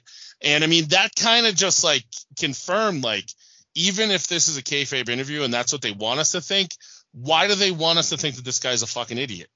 And, and, and, you know I get that there's some charm to it with him, you know the lovable pothead guy, which you know I can definitely respect. Um, that's what he did in the Indies as well, but to a level, he still had that ass kicker to it. And I am just ready for that to be the nozzle to be turned on him having more of a serious side. Um, and hopefully Rollins gets that out of him in this feud. I definitely agree that this is the first of what could be a few. Um, Rollins doesn't really have single match feuds. You know what I mean? He he tends to have the two or three um, match feud. You know, and he did just lose multiple matches to Cody. I mean, so I think that you know Riddle should definitely is okay to losing this match, but you kind of have to be careful with how you do it. You can't make him look like a fucking moron when he loses it because they kind of fall back on that crutch too much. And I just think there's so many more layers you can go with this guy. Making him continue to make dumbass mistakes is not going to help him long term. There's certain things that we'll remember as a viewer, and there's certain things that we'll forget. But if we're constantly watching this guy just pretty much, you know, hoping that his buddy comes back to save him, he's never really going to be taken to that next level. Um, so that's what I'm hoping we see in this feud. But I, I do agree. I think that Rollins is probably going to win this first match. Uh, this this is probably the match I'm most looking forward to, and uh, it's uh, either either way, whoever wins or loses, it's, it's definitely going to be uh, one of the top to one or two matches of, of the night.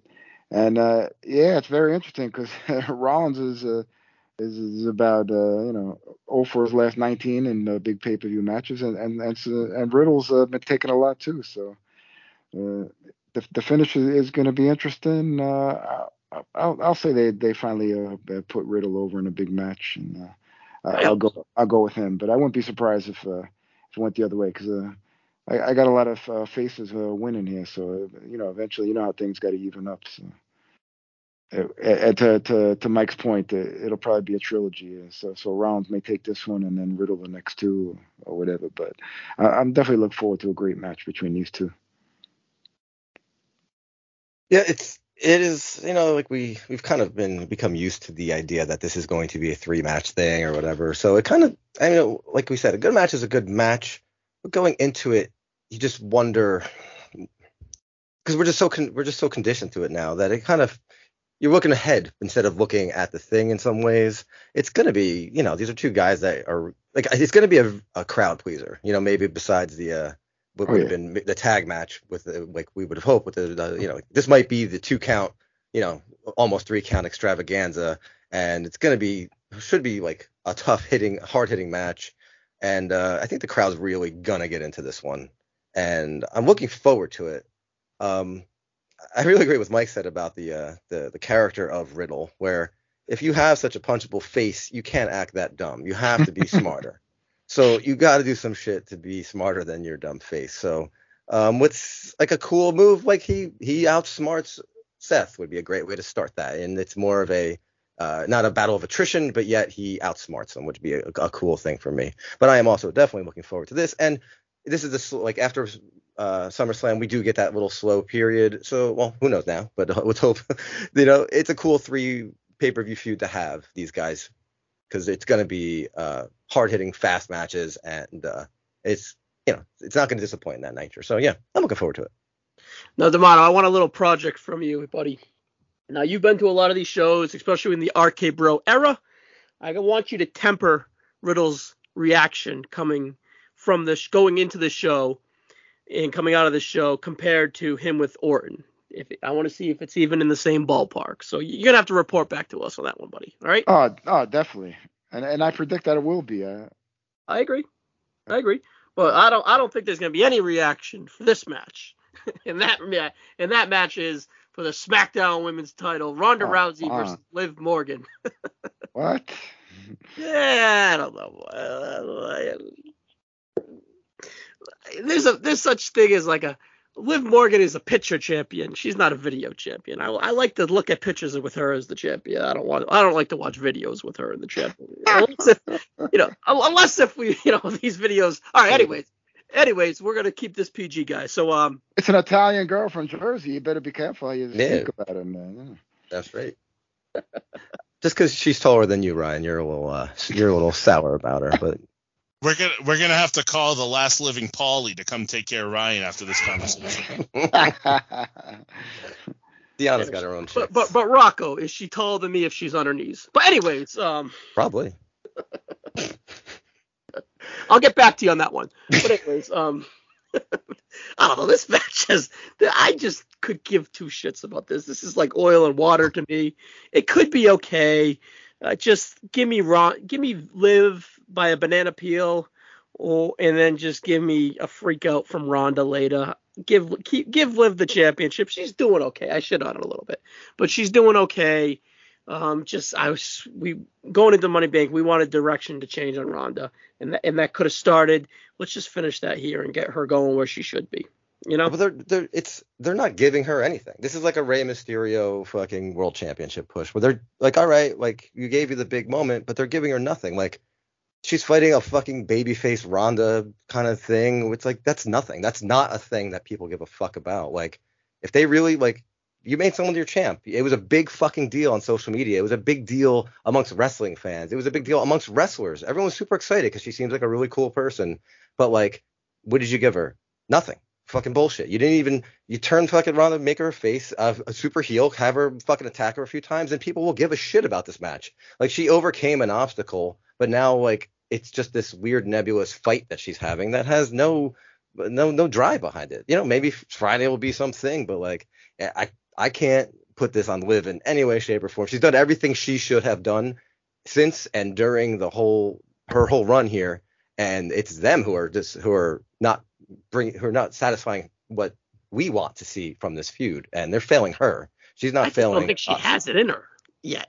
It's too early. I don't think she has the depth within her. You know, she's still like a fucking like That's how you get reps. You got to get reps, right? So give her the fucking reps. She should be. That's, that's the problem is that they've marginalized so many of these dudes and, and women and not had matches that, yeah, a lot of these people should have way more reps now when they're going to give them a fucking shot that they don't have. So, you know, sometimes you got to give them the reps when they got the belt. I don't fucking know. It's not, if you give me a time machine, I'll fucking give her fucking tons of matches and a lot more fucking chances to improve. But, you know, it's not like they give them that chance. It's not like they give a lot of people that chance. they they've built her up through since the draft. They put her with they flirted with Becky. She was with Becky for two months. They put her she had with great, she had good matches with Becky.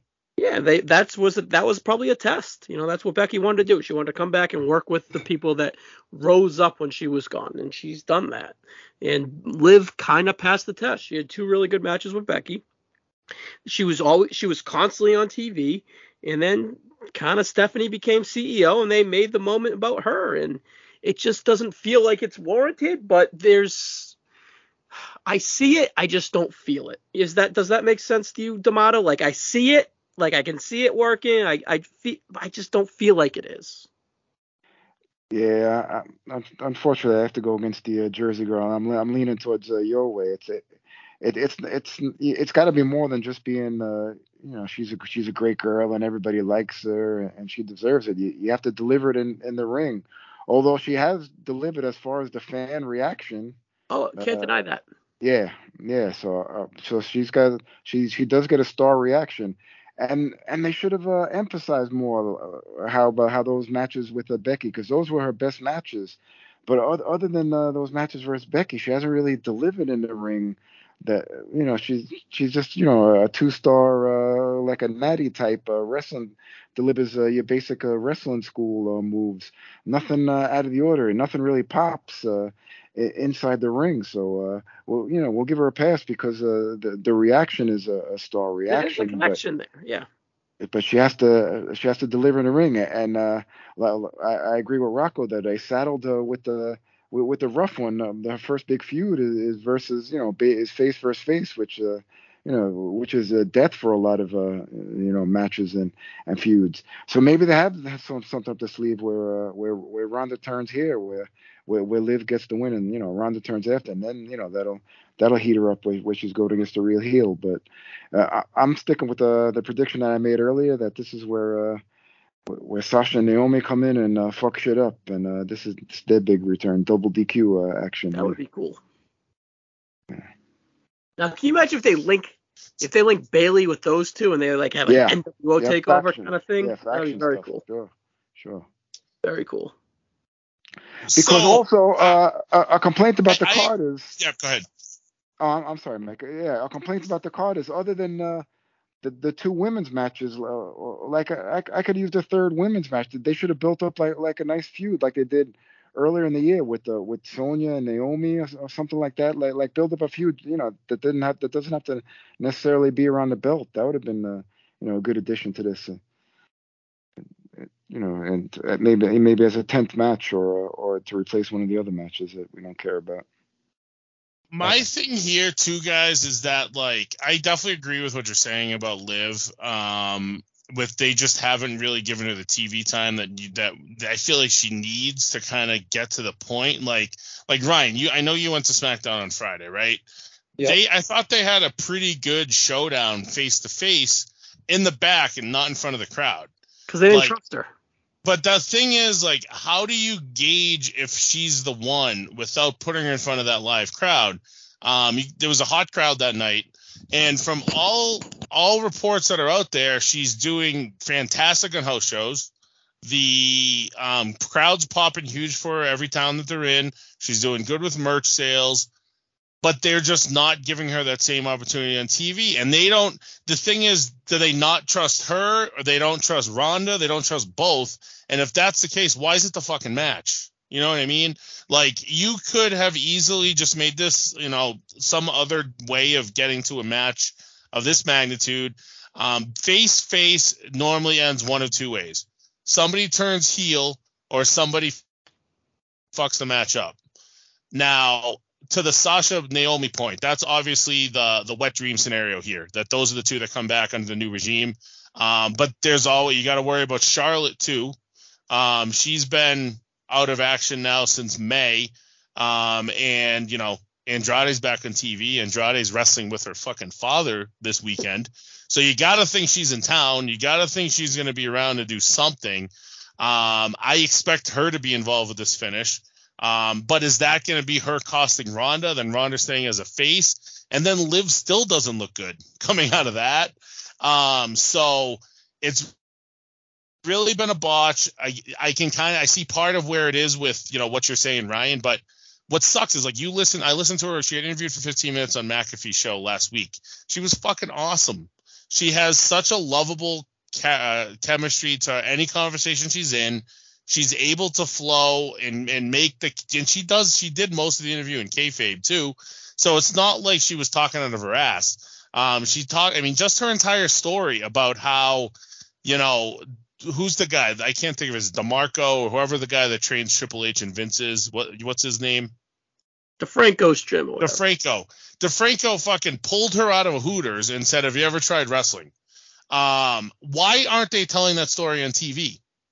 That's as such a simple story of like an underdog becoming a superstar. Like, why am I hearing about that on a Pat McAfee show and not hearing about that in front of a live crowd on SmackDown? She yeah. can deliver her own story in front of a crowd. If she can't, you would have never given her the title to begin with. Let her do it. If it means she's going to fail, fine, but let her fail. Do not make it that you're going to dictate what happens with her before it happens um, and just let the whole story play out. Let us know why we should be rooting for this girl, and you know, give us a reason to boo Ronda on Saturday night um, and cheer her. I don't have that right now because I haven't been able to watch her in a ring do her thing. The first week or so, they did a good job with it. Was it kind of over the top and corny? Yes, but it played up what she was. But they should have kept going with that and told her story better. And that could have put us in a spot where this match would have a lot more heat behind it. That being said, I'm as excited to see how this match finishes as any match on the show because it literally could go a million different ways. And I want to know if they're going to be behind her or if they're just going to go right back to Ronda, um, or if there's going to be some bullshit involved. So while I'm not excited for the match, I am geared up for the finish and what they what they decide to do and what string they pull. All right, Rocco, we shit on your ta- we shit on your state the last ten minutes. What do you got for it? I mean, I'm, I'm super excited to see it. Like, uh, I really agree with like a lot of stuff that Mike said. Um, um, and what's the thing that you don't have to have? You don't need a 20 minute fucking match every match. You don't need a a tradition. You don't need the WWE current like back and forth feed bullshit. Like, you could have a five minute title match. You could have her be a traditional babyface beatdown to a bigger person, and then she pulls out the win at the end. It doesn't have to be she hits her finish after a back and forth match. And I think that's the way to make this person a big thing that they could do, and they just never do that anymore. I'd like to see more of that. So, uh, like Mike said, this match could really fucking go anywhere. I don't want to see a 10 minute fucking match. you know, I don't want to see a 15 minute like thing. I just want to see a nice quick thing, and whatever the finish is going to be, it's it's kind of a fascinating. It's probably the most unpredictable match on the card. Yeah, it, that's a really good point. It's unpredictable, even if we don't really aren't that hyped for or expect much. But you know, I am pretty hyped for this next match, and it's Happy Corbin, believe it or not, versus Pat McAfee. You know, I, I don't suspect Happy Corbin to win, but I don't expect this to really be a stinker either. The build's been kind of fun. McAfee's been great. That promo was electric. The they gave the, the I was like, oh, I saw Corbin sprinting out of the corner of my eye, and then just watching him, no pun intended, punt McAfee out of his chair was pretty fun. And then the brawl afterwards. And really, what I wanted to see when I saw them brawling back there, as soon as they went through the curtain, I was like, oh, I want to see who's that gorilla. you know, because it was the first night without Vince. So I was very curious who was going to be there, but they didn't show anyone. But um, I don't know. I'm anticipating this to be great.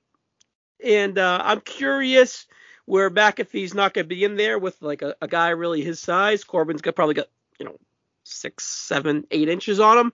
So if that, if whatever, we'll see. But um, I'm interested. That, you know, I'm not, I'm not saying that's not going to be not interesting either. So I, I think uh, like we've talked about this a bunch. Like McAfee's going to deliver. He always does. Um, this is a guy that you know he has a relationship outside the ring. He's going to be able to put a fun match together with them. Um, Corbin people shit on Corbin all the time. They say he's boring. The guy generally delivers. Um, he's not going to deliver you a four and a half most of the time. He'll be the accessory to it. If it's a multi man, sure. But he's typically not going to have the breakaway singles. And that's okay. Not everybody is, especially in that company. Not everybody's going to be able to. Uh, but he's going to be able to give you a fun match. He's going to be able to give you a fun finish. His match with Drew at Mania was kind of a throwaway but it was still fun. Like there was still it was still well done. Um, Corbin never embarrasses himself. Um, even though the character can be embarrassing at times, he always makes it work to some degree. Um, the build to this has been awesome. McAfee's been gold on the mic. Corbin's been the slithery heel the entire time, which has made it awesome. Sneak attacks, things of that nature. Um, it's been a perfect feud to get, and I don't want to say the stink of Madcap off of him because that would offend Ryan greatly, and I know that. But they also took the stink of Madcap off of Madcap. You know what I mean? The, the goofy part of it's gone, and he's kind of been able to turn up the the the Corbin, like the the dickhead Corbin aspect of the character now. Um, and I've I've thought that it's been awesome. And yeah, McAfee's gonna win the match. There's no questioning that. I mean, I haven't looked at betting odds. I bet he's probably minus a thousand. Um, but it should be very fun. The crowd's going to be nuclear for McAfee like they always are. The crowd's going to be booing Matt Corbin out of the building. Super excited to watch this match. I think it's going to deliver, you know, at the highest level we can expect it to.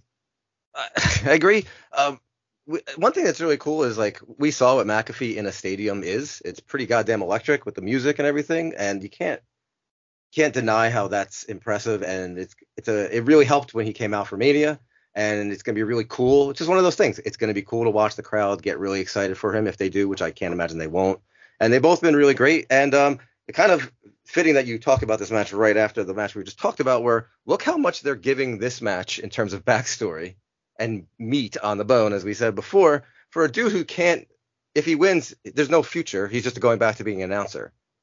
There's so much they're investing in this match, but where were they? Where did they? Why is this not in all, all, all some of the other matches? So to me, it's going to be a great a garbage brawl is one of the things they do best. You know, look at Jackass match at WrestleMania and the history of that company having great garbage matches. I'm sure it's going to be a fucking blast. But hey, man, like I could have used some of this uh this backstory and TV time for some of the other matches that we talked about. But Yeah, because but because McAfee's so charismatic and trustworthy and compelling in a draw, that's why that's a, they give him the moment to go out there and deliver.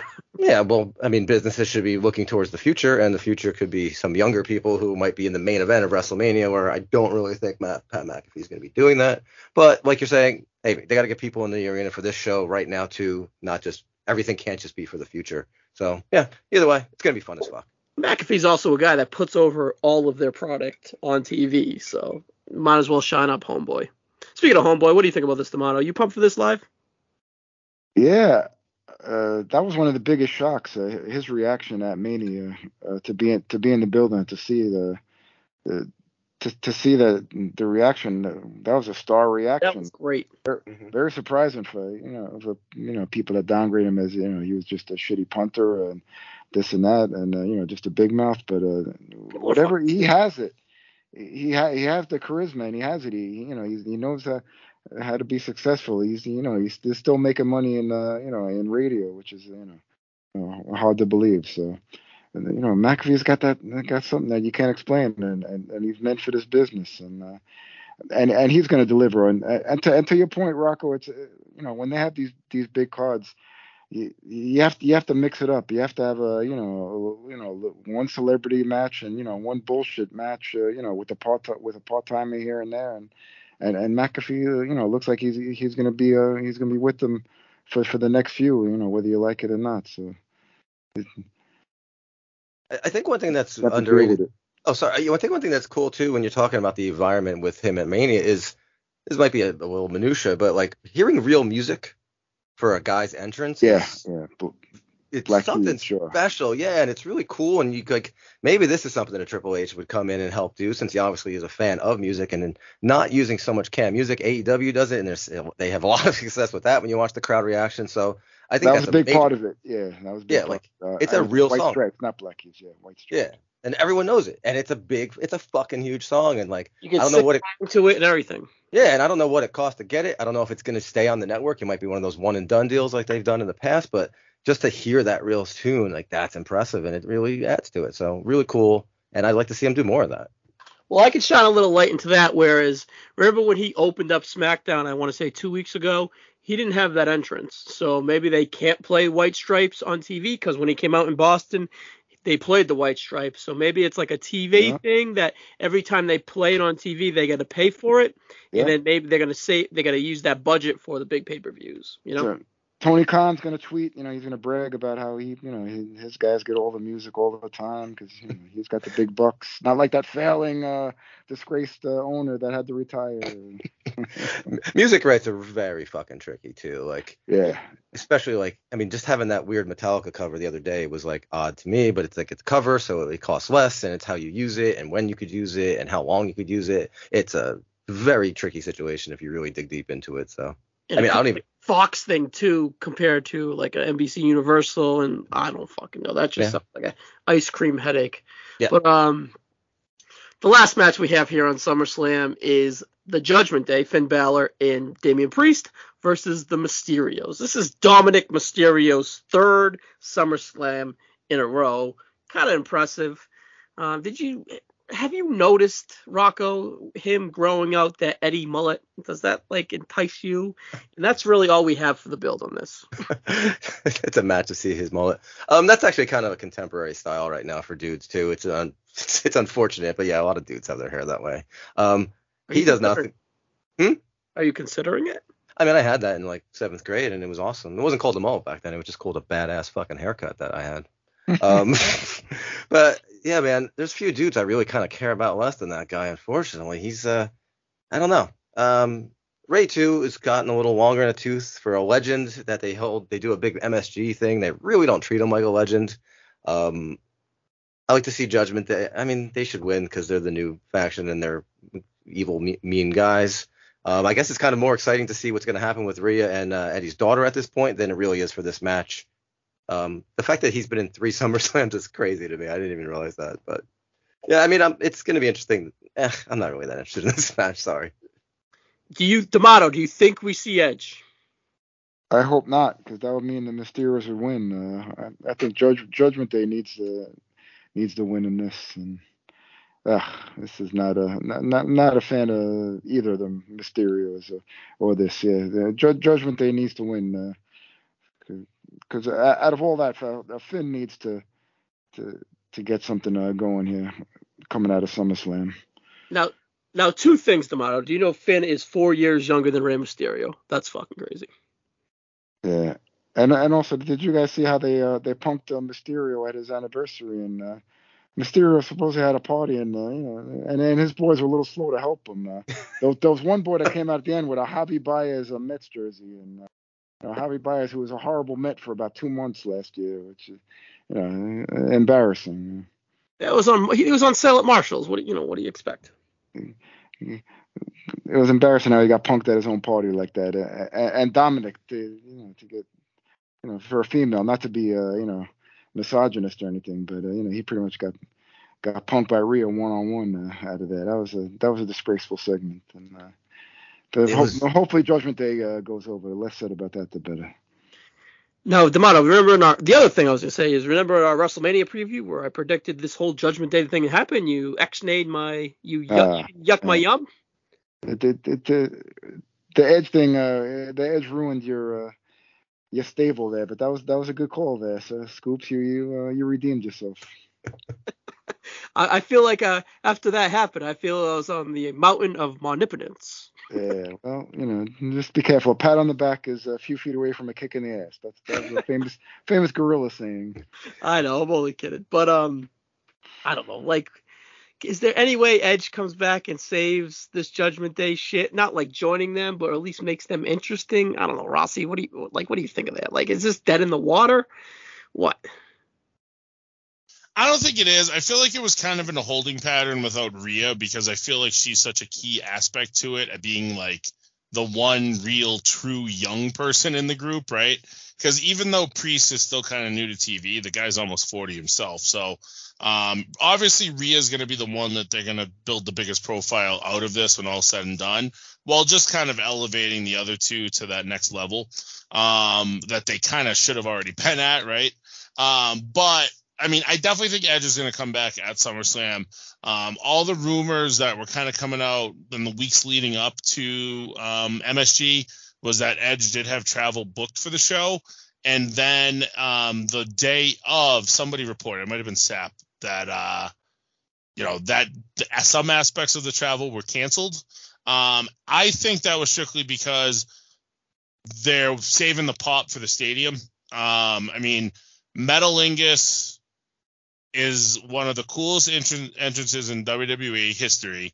Um, with the way that it starts, I mean, you he's known for those big return pops. Um, MSG crowd would have been good for it, but it'll be better with you know 35, 40,000 people in the stadium. So um, it doesn't have to be until the match ends. You know, they could have. Just gonna add throwing, that. Yeah. Yeah, they could be throwing the beat down in, um, or uh, maybe we do get a Dominic heel turn, and then Rey's getting beat down, and that's when Edge makes the save. Um, there's a couple different ways they could go with it that doesn't involve the match actually getting fucked up. Um, I definitely think Judgment Day's got to win, especially after the Mysterios pulled the W on Monday. Um, I mean, the 20th anniversary, they like to do that shit. So um, Judgment Day should get their heat back here with a win. Whether that involves a, a Dominic turn or not, um, I do expect, regardless, there to be the edge return though um, post match. This is also an ODQ match, so that that adds a little more substance to the match. But that's our SummerSlam card. Uh, but before we get to SummerSlam, we have a pretty cool Donnybrook, they would call it, on SmackDown with Sheamus versus Drew McIntyre in a number one contender Universal WWE Undisputed Championship match. And it is called a good old fashioned Donnybrook. So um, these guys are fucking hogs. They go out there have banger after banger after banger. This this match, if it you know TV's going to probably hurt it, but this match really could steal the weekend. And I kind of like the Friday night buzz, and then you have his spoiler McIntyre's winning this. But anyways, so then you have hmm. the speculation of McIntyre leading. You know, he ain't gonna do anything, but could he show up?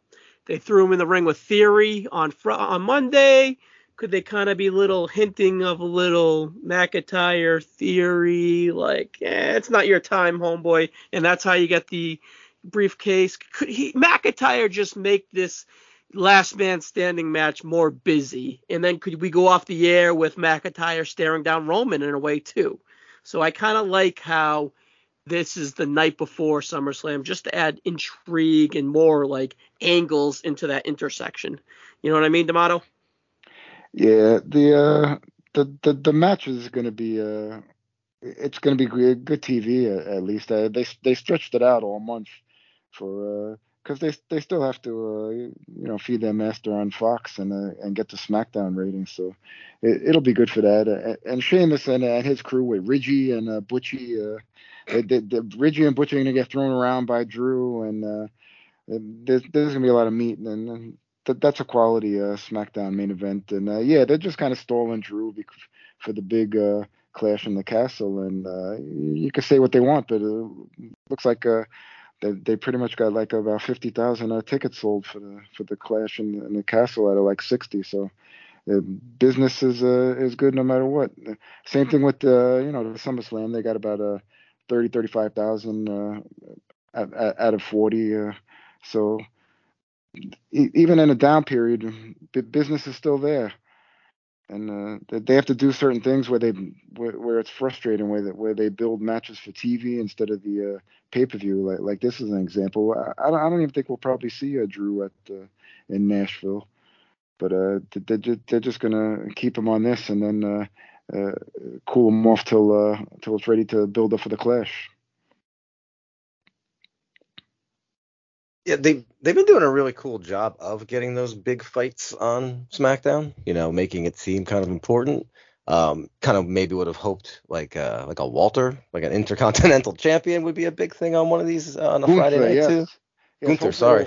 Hopefully they add that as a tenth match now. Maybe Friday. I'm holding out hope that they add Gunther and uh, Nakamura. Yeah, I mean it would be nice.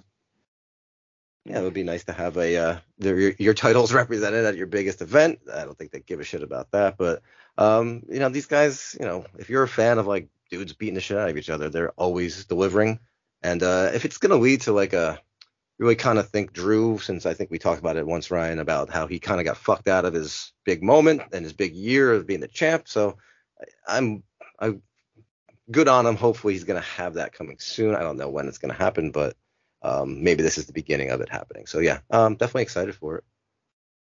Ross, do you think there's any juice left in the McIntyre squeeze? I do. I mean, saving him to have the title match at the UK is definitely the way to go. Um, he should even win it. Um, and, and I mean, you don't even have to guarantee him a year long run. I mean, if it's flat, then it's flat, but give him the go with it. Um, he was as hot as possible going into the pandemic. Um, the way that they booked him in that Rumble was beautiful. Um, so let let's give it another go. Um, I, I just want the titles off of Reigns, and not just because I feel like, well, I mean, eight, I want the title split regardless. But if he wants to keep the Universal, that's cool. But um, I just want some new blood there. I feel like Reigns at the point isn't needed, and and I just want to, you know, see McIntyre, you know, with the title, get that huge pop. That would be a really cool moment, um, which would should be a really awesome wrestling weekend between, you know, Labor Day weekend with this. So um, I, I think that they should, you know, put the put the belt on them once, see if they have it. I mean, you can always pivot back off of them if it doesn't work out, um, but give them a shot. Like, don't just, you know, shitty book them. Get rid of the fucking sword too while mm-hmm. we're at it. Absolutely. Yeah, definitely. So fucking stupid. Uh, like you're saying, Mike, about the splitting the belts too. It's just it seems right now like no one ha- we, the, the belts are on one dude and the dude's barely there. So like, why are these guys? What? Why are they at work? What are they doing every week to go there? It just seems like they have no purpose. There's just a lack of like, why do these guys go to Friday and Monday to work when there's just to have fight their the people they work with? It just seems so inert in terms of how that's working. And it's like you they really do need to split it because then you don't they just don't have a fucking purpose. That drives me nuts. But yeah, I do want to see a split too. I agree. I've been saying the whole fucking time. Split the damn belts back up. All right, so that's what we got for this weekend in WWE TV. Oh, guys, should be a great weekend. D'Amato, you're going to be in Nashville. I'm going to stay Yes. in Massachusetts. Rossi's going to Hampton. Rocco, uh, isn't that shitty, shitty New Jersey doing whatever the fuck New Jersey people do? But uh, I don't know, I'm looking forward to it, guys. We help uh, Boston women relocate to a better place. All right, Rocco, enough out of you, but actually not yet. So, Rocco, what do you got for your ramblings this week?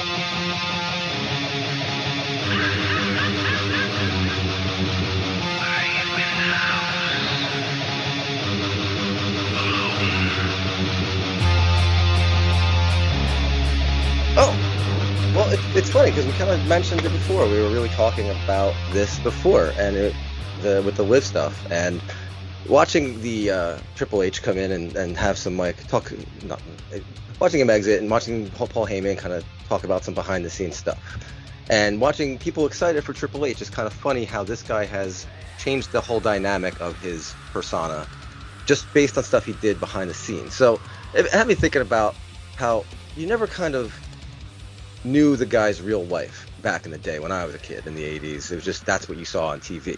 And then even in like the Attitude Era, you'd see dudes like maybe on Jay Leno, but they were still kind of in kayfabe character-wise, but maybe they talk about some real shit they were doing.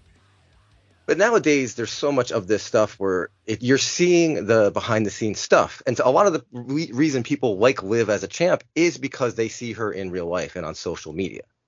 So it makes you wonder like what is going to be a canonical part of the show? Like is colby lopez portraying seth rollins on a tv show or is it the same person? So it's always weird in wrestling like that. So when you have stuff like that and this is me saying i i talk shit about cody rhodes uh, seth rollins a lot i think i fucked that up.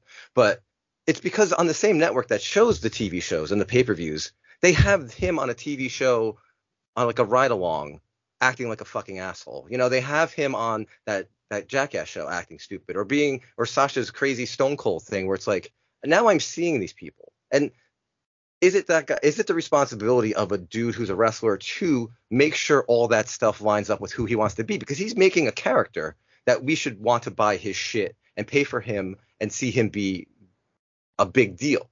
But when you see him present himself like a douchebag with his Will Ospreay tweets and talking about money and all this dumb shit it kind of counts right? And like it, the error is like WWE's weird where they'll acknowledge a USO DWI, but we didn't need to know that. They'll acknowledge the Xavier Woods sex tape, which was fucking gross, but like no one knew that. So it's that weird thing that they always kind of pull that real stuff in. And like I'm not saying Seth Rollins sucks as a wrestler. I mean he's kind of fine, but he just really seems to suck as a person to me, and it really affects me liking him. And you see a guy who's cool, and it makes you want to support him. You know, so I mean, if a Kane comes back right now, what do you do? He seems like a fucking asshole. Now you have the stone, the Vince McMahon thing too, and it comes to a point where you just have to decide like, how much am I willing to forgive on these guys when they come and be a wrestler? And is my criticism tainted? Like you could say you don't like Steely Dan, but you understand they're a great fucking band. You can't say they suck because they don't. I don't give a fuck about Kendrick Lamar, but I understand he's really important in modern hip hop music. But I don't listen to him, but I understand he's good. So I think a guy like Seth Rollins has ruined a lot of what could be a good person, and like uh, even a Zack Ryder doesn't appeal to me and people like him. So is it just me? Because we, as people, we judge people before we even meet them a lot, and it's just based on this microcosms of like you, someone you might have recognized from your youth, or how you just view someone. And sometimes you just don't like the way someone fucking looks, or maybe they remind you of someone. And your senses are so cute, like when you're driving in a car and you think someone's looking at you. It's like that's because you're you're sensing things so much more than we normally a- anticipate. Like it's not just our eyes and our ears. Like there's a lot going on. So do you think you guys are able to separate the person? And not saying art from the artist. This isn't like a Benoit thing or a Jimmy Snuka thing. This is just separate the person that you see and should that person on WWE TV be more cognizant of how they act on that social media stuff? And do you have guys that you irrationally dislike because you just can't stand their face or you think they're a shithead in real life? Or are you good with separating that? And I'm just curious because it's something that I contend with a lot. So I don't know how you guys feel about that stuff. Well, like for instance, yesterday with with Roman, and before that Heyman alluding to the Vince stuff, I think that they they like to kind of tickle, but not like go all the way with, with it. You know what I mean? Like they like make snide marks, but they don't want to. Obviously, they don't want to go all the way with it. And I don't know what the formula is, and I don't know how often they should do it, and yada yada yada. But yeah, I like like TK for an instance, right? I think he doesn't do himself many favors with his bravado on social media and his, you know. But I mean more how it affects a fictional character. Like I'm not talking about that. I mean, well, I, what I'm like, saying it- is, to some people, I can see him being like "fuck AEW" as him being the face. Or when when when then when you have the face of the WWE, they don't really go out there and be so brash and braggadocious about really nothing. You know, they he does a good job, and they and AEW has done a great job of growing, but like t- they can't really get over a hump, and they just cater to the hardcores or whatever. But a lot of the hate for the AEW comes from.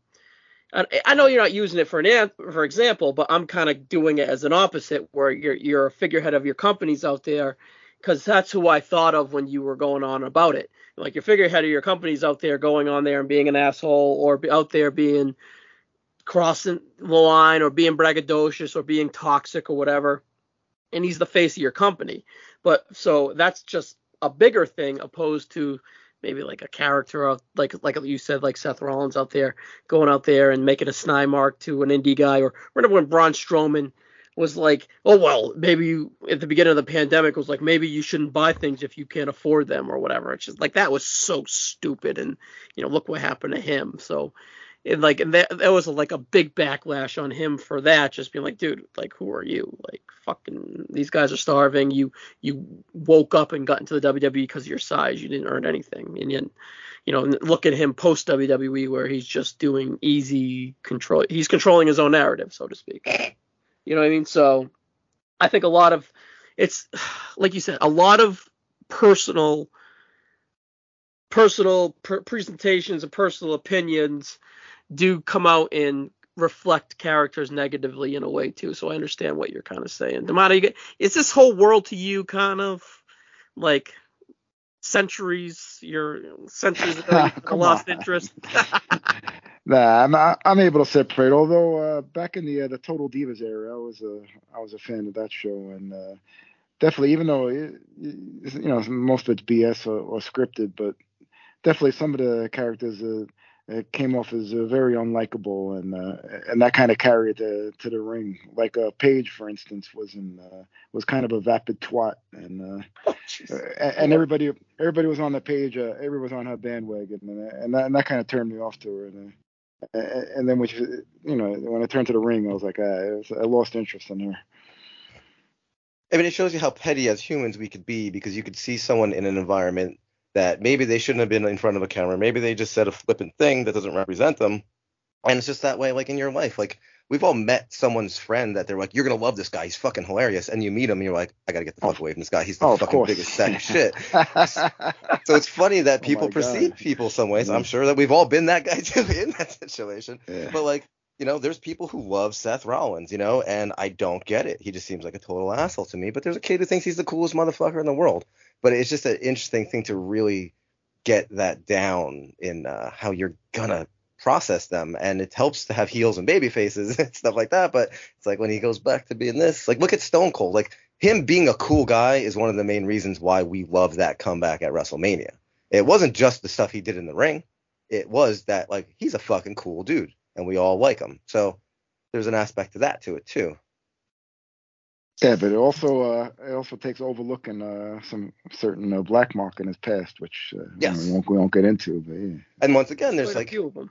Yeah, but then there's also, you know, do we allow people to change? Do we allow people to grow? Do we judge them mm-hmm. on one thing they did or do we hope that they've changed? But then how do you know because they never come out and said they you know, it's it's tough being a human and casting so many judgments on so many people. And as wrestling fans, we tend to get stuck in that sometimes too, and it's a it's a slippery slope when you really like break it down and how we're gonna judge someone. And like wrestler, when Ric Flair's in the in the real world, he's Ric Flair 100% of the time, right? So it's hard to separate.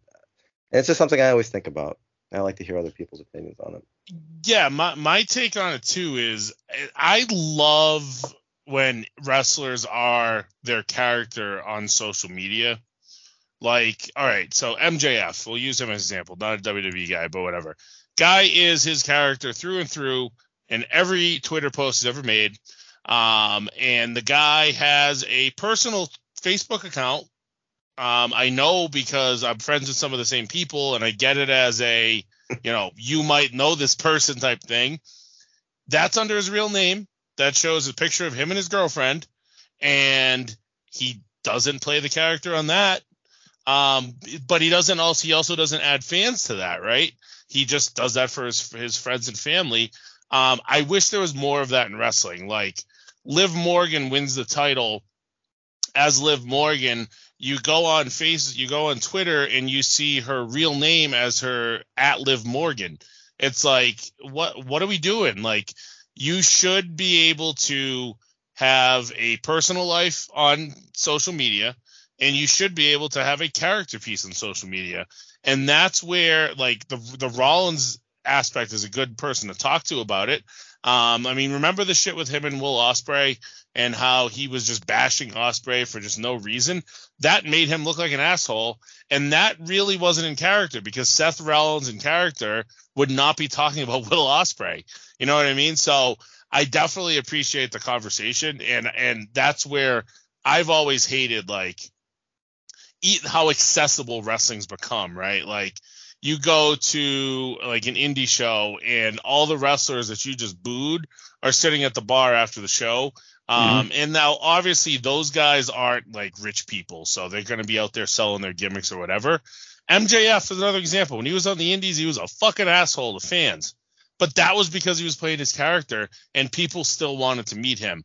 I go to meet MJF at a at a meeting, um, like at a meet and greet or whatever. I don't want him to be, you know, smiling at me and you know being mm-hmm. happy about it. I want him to be MJF. That's who I'm trying to meet. I'm not trying to meet Max Friedman or the fuck his real name is. Um, so that's the aspect of wrestling that I've always disliked because um, you know, we didn't have that shit in the 80s, right? You know, you didn't have that accessibility to wrestlers that you had now. I shouldn't know about the inner workings of a wrestler's personal life. Um, it's not my place to know that, but it's also on them to not give that to me, right? Um, so I, I want them to, you know, be able to play their character more and, you know, do that on Twitter and then go be friends with people on Twitter under another account. You know, that's the role that you're in live it. It seems like something a lot of guys like really. It's a new thing, right? It's still new. This is all still very new to how people handle it, and there's people who are grown adults who have no idea how to handle having a social media account. So, um, much like them, and it can be used to benefit them and make them more popular if done right. But it could also really kind of put a black mark on them if it's done uh, wrong and a lot has to do with the situation and how you approach it. You know, like whatever the substance of whatever you're attacking or talking about should have to factor if you're in kayfabe, if you're the real life Kevin o- Kevin Steen or Kevin Owens or whatever. Because you know, Kevin Owens is a guy that I think is really good at social media. You know, perfect mix of character, mm-hmm.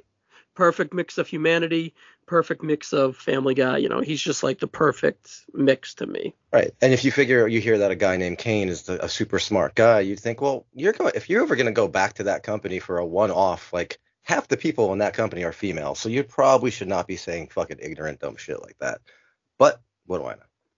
Yep.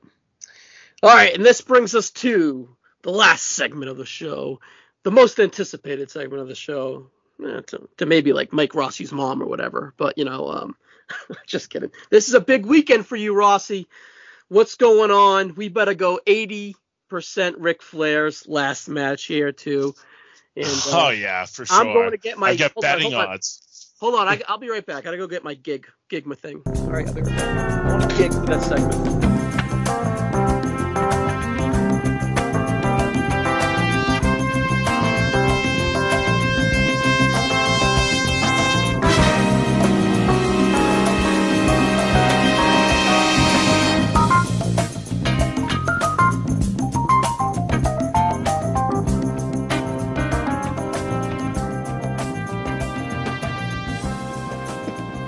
All right, go, we got go hard, Just go that, hard way. Just, like he did in that segment. Go hard way, pal. I love how Jay, man. hold on real quick. I love how Jay Lethal was done as Stamp this whole time. My surgery, my surgery. Oh. Get me my surgery wound, brother. Uh, What a what a great fucking set of videos. It really is. Like it was actually done well, but also so goofy at the same time. But anyways, let's run through Nashville this weekend. First of all, D'Amato, what are you hitting other than uh, ma- than uh, SummerSlam? Uh, GCW definitely, and possibly uh, the NJPW, which is uh, the afternoon of SummerSlam. Cool. You ain't, you're not gonna do the Flair thing? Ah, no. No. Okay. All right. you That flying home? Sad. Yeah, Too early. We have yeah, uh, yesterday. Shiflets doing it and Sean Kidd's doing it. yeah, yeah. We'll we'll have correspondence there. Cool, cool, cool. Absolutely. So Nashville's a cool place to start because Nashville's kind of had sneaky growth in the Indies in the last year. Um, uncharted territory used to be the Beyond gimmick up here in in, in Worcester, Mass. Um, now it's down in, in Nashville, Red Bank, um, Tennessee. Company that runs its uh, Southeast First. They're basically a touring merger of a bunch of the different Southern based IWTV promotions under one banner. Um, they ran a couple like super shows and they did really well, so that's who they decided to brand the uh, Uncharted for. And Beyond's running Wrestling Open up here and it's doing well, so it figured a good move to get it down there and get some attention in the South. A lot of good wrestlers down there, so they've had a little bit of a resurgence. So it's cool to see everything that's going down there this weekend can kind of tie back to everything there, even though you know it doesn't all directly. Um, Uncharted's basically like uh, Southern Underground Pro Wrestling, Action Pro, and IWTV collaboration. Um, their viewership on IWTV has been steady since they started. It's on Monday, so it's tough um, because you know any of the issues that Raw has um, with you know pay, playoff games and things of that nature, they've also had, but also with Raw on top of it. So um, they've they've had pretty good steady increase in viewerships. They've actually done better when they've done deathmatch shows. Um, so there'll be a lot of sickos ready to go watch uh, Flair bleed this weekend. Um, their viewership's up. They're doing. They've been doing better than Wrestling Open the last few weeks, and, then they've been putting good good cards out. So um, let's see where they go. And as far as Nashville um, building as like an indie hotbed, and, and this is going to be a big weekend to see how it all goes. Um, you know, ICW just ran there this weekend. Um, there's a lot of cool shit going down. I mean, first off, Starcast is running a bunch of shit this weekend. Um, you know, Starcast five.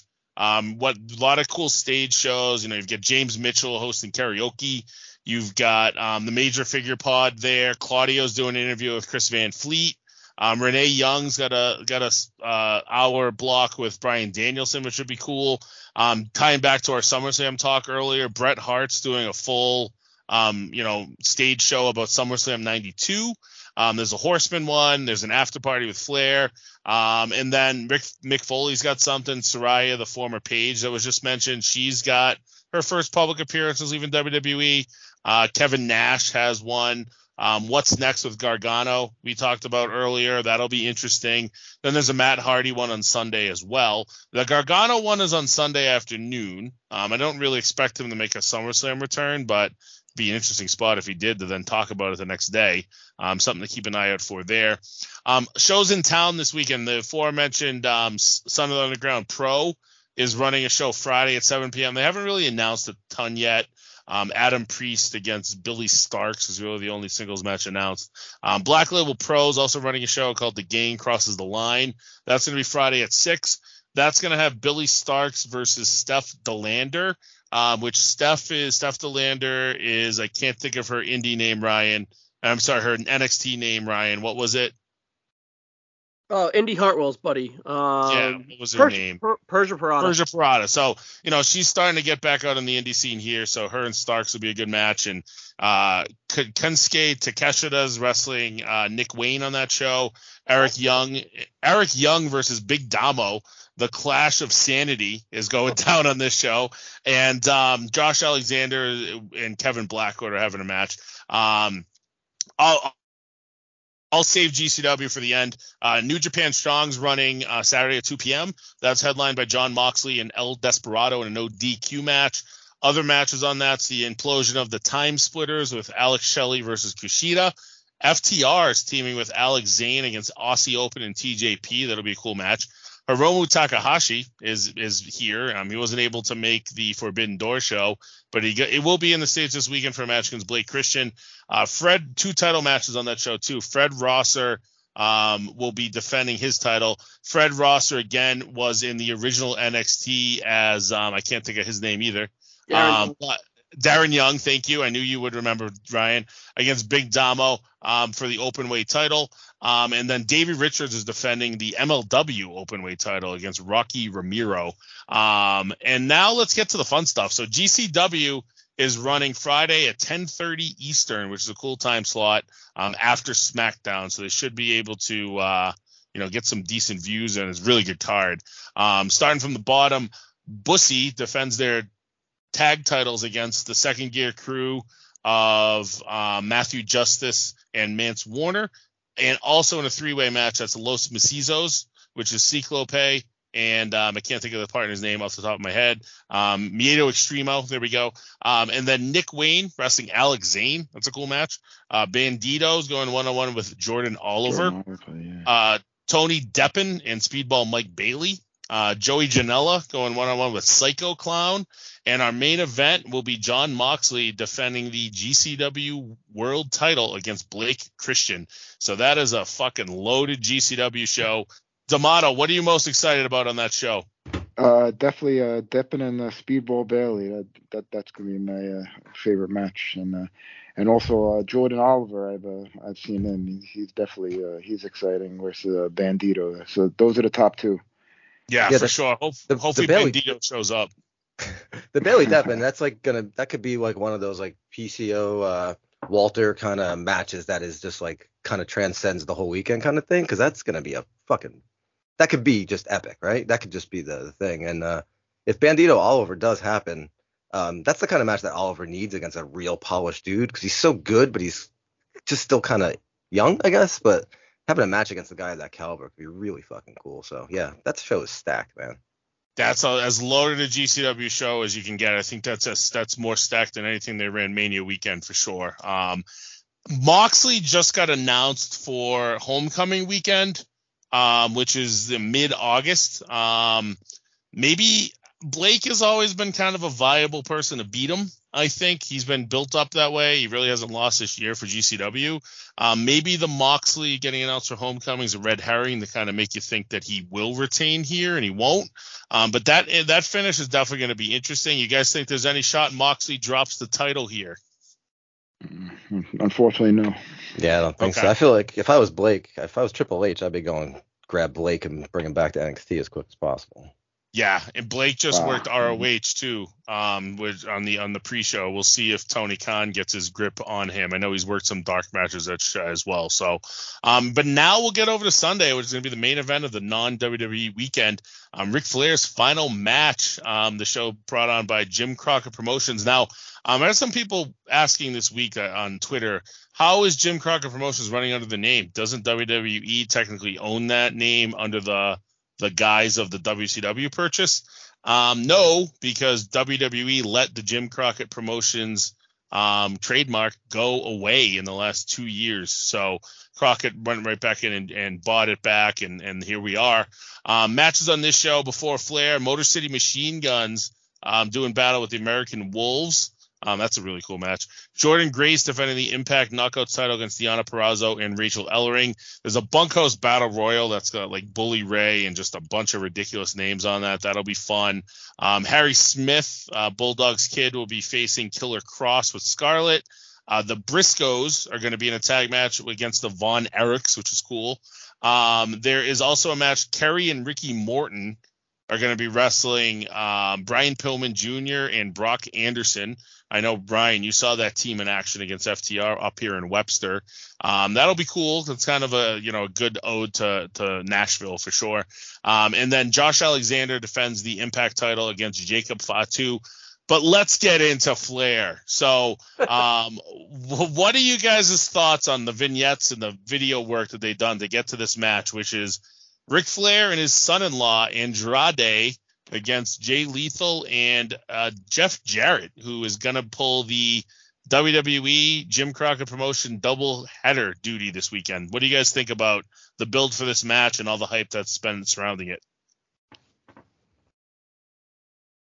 Well, it's good that they uh, how they set it up with the, the tag team with uh, uh, Andrade and Lito will uh, will have some great spots and uh, they'll be doing most of the uh, work and they'll they'll set it up for you know the, to make Flair look good with, with his few spots with, with with Jarrett. So the the I mean, I mean, they they promoted it as well as as could be, given the the limitations of of Flair's age, and the the videos were well done, but a, little extra with the uh, with with the I, I, guess that's a throwback to Dusty's uh, "Make It Good" uh, with where, where Flair was uh, giving tribute to Dusty with the you know with the talking in between, but yeah, not, not my cup of tea with the, all the blood and stuff to, to, to see somebody in the, in his 70s uh, like that. But uh, it, it's as, as well done as it could be, and it's drawn a lot of interest, and, and it's going to be successful. They're going to have a good crowd. They had to move it to the uh, to the bigger arena, so so good on them. Good on uh, Conrad and Crockett. And also, it's going to be it's going to be such a great spectacle to see. They have the old uh, setup, and uh, you know, with the old with the you know with the classic uh, Saturday night theme music and, and, all those for so for fans of you know for old school fans of uh, of, of 80s uh, NWA and Crockett, it, it's a it's a dream for, for them. So it's it's going to be a good deal for them when I saw JC JCW, I thought it was Juggalo Championship Wrestling. I am very excited. Yeah, you're um, getting your Fago. Uh, you're getting your Fago, Fucking going chicken hunting. Um, I I think it's cool. I mean, I, I'm I, I kind of like the whole bloody insanity. It's just so pro wrestling nonsense craziness, and like you could. It's funny that people were shitting on it so hard, and then and they went, "Wow, that's a good fucking card," and it's like, oh, and they got really cool dudes in it, and they did a really cool angle. So I like when shit like that, and they they had to make it bigger. So I like when people shit on something, and then it's like, no, well, maybe you should fucking get all the facts before you start fucking shitting on something.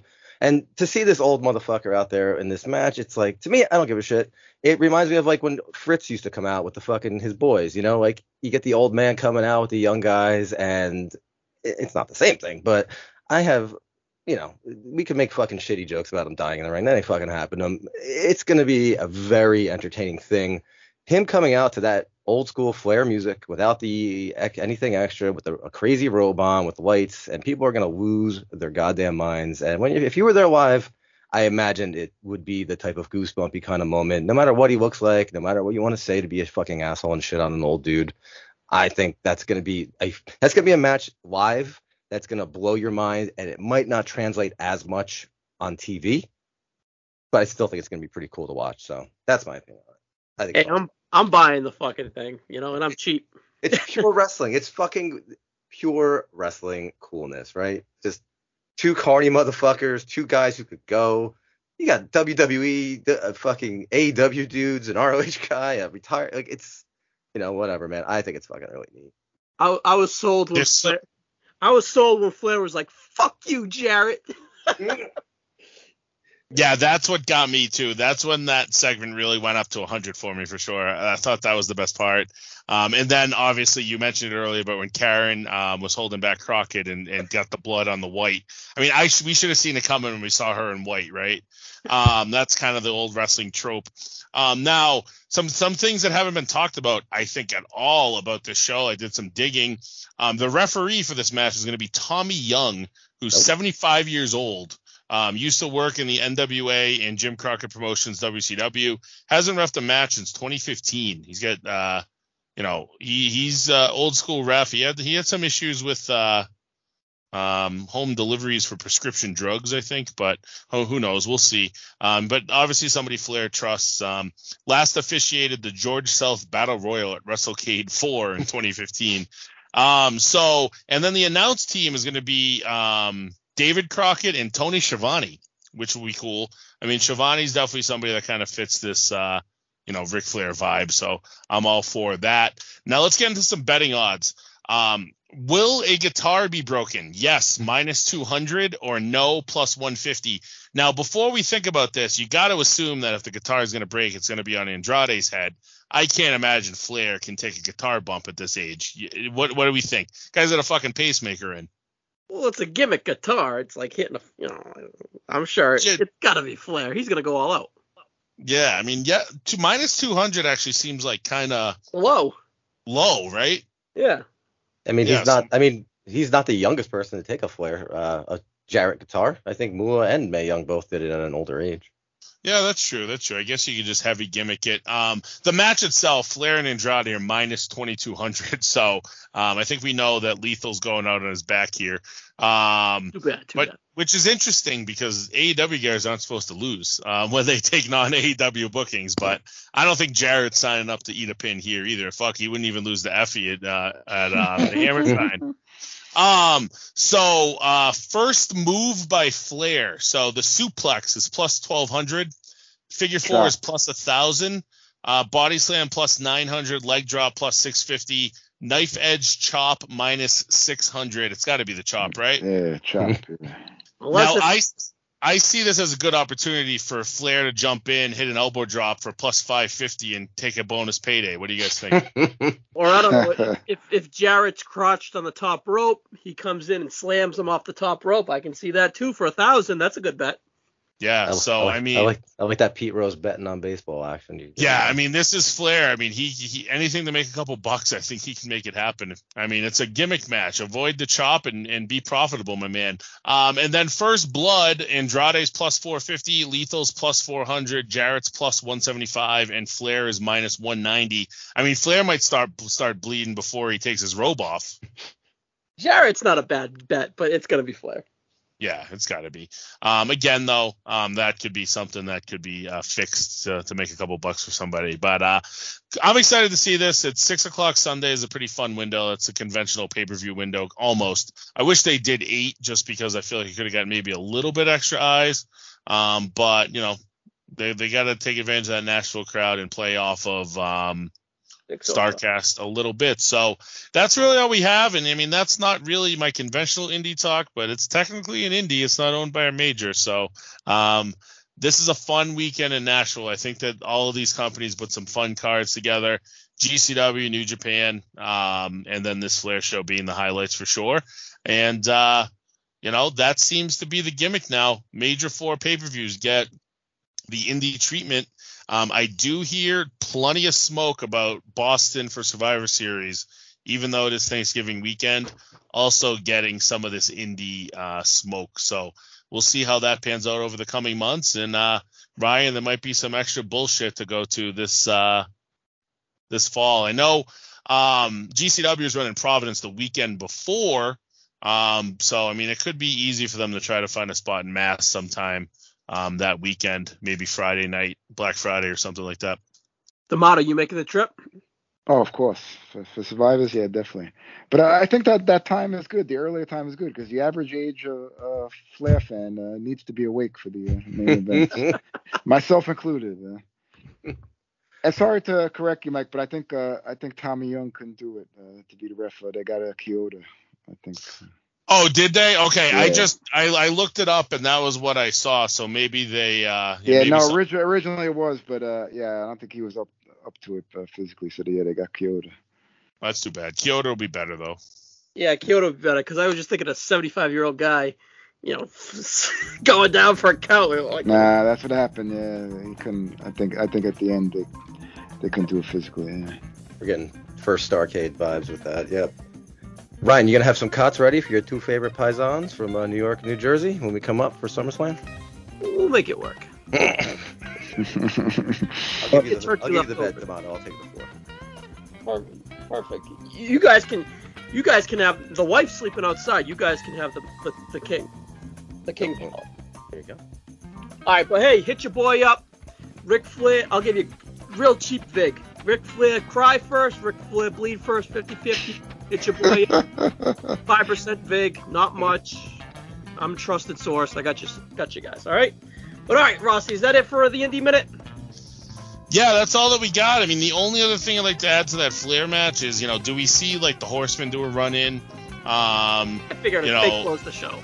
I was listening to uh yeah after like post match. I feel like the post match is more interesting than the match, but um something that Andrew Zarian said in his pod this week that that I was dying laughing at is if as if the match ends, Flair's team gets a W, and then out of the blue, Shawn Michaels shows up, hits the super kick, and that's how they go they go out again. sorry. He cries, says I'm sorry, and that's it. Perfect. All right, that's it for us this week. This guy's D'Amato. You got anything before we get out of here, buddy? Ah, no, can't, keep it tight. Uh, you know, I'm outside of the uh, your usual uh, demographic, so uh, I keep it on the down low. Nah, you you fit in perfectly fine. Rocco, anything before we're out of here? Uh, nope, got nothing. As always, and Ross, Rossi, just tell us we got nothing and let's get the fuck home. I don't. Yeah, I don't got shit. We're good. All right, guys, check everything else here on the North South Connection. We'll see you in Nashville. Later, guys. All right, thank you.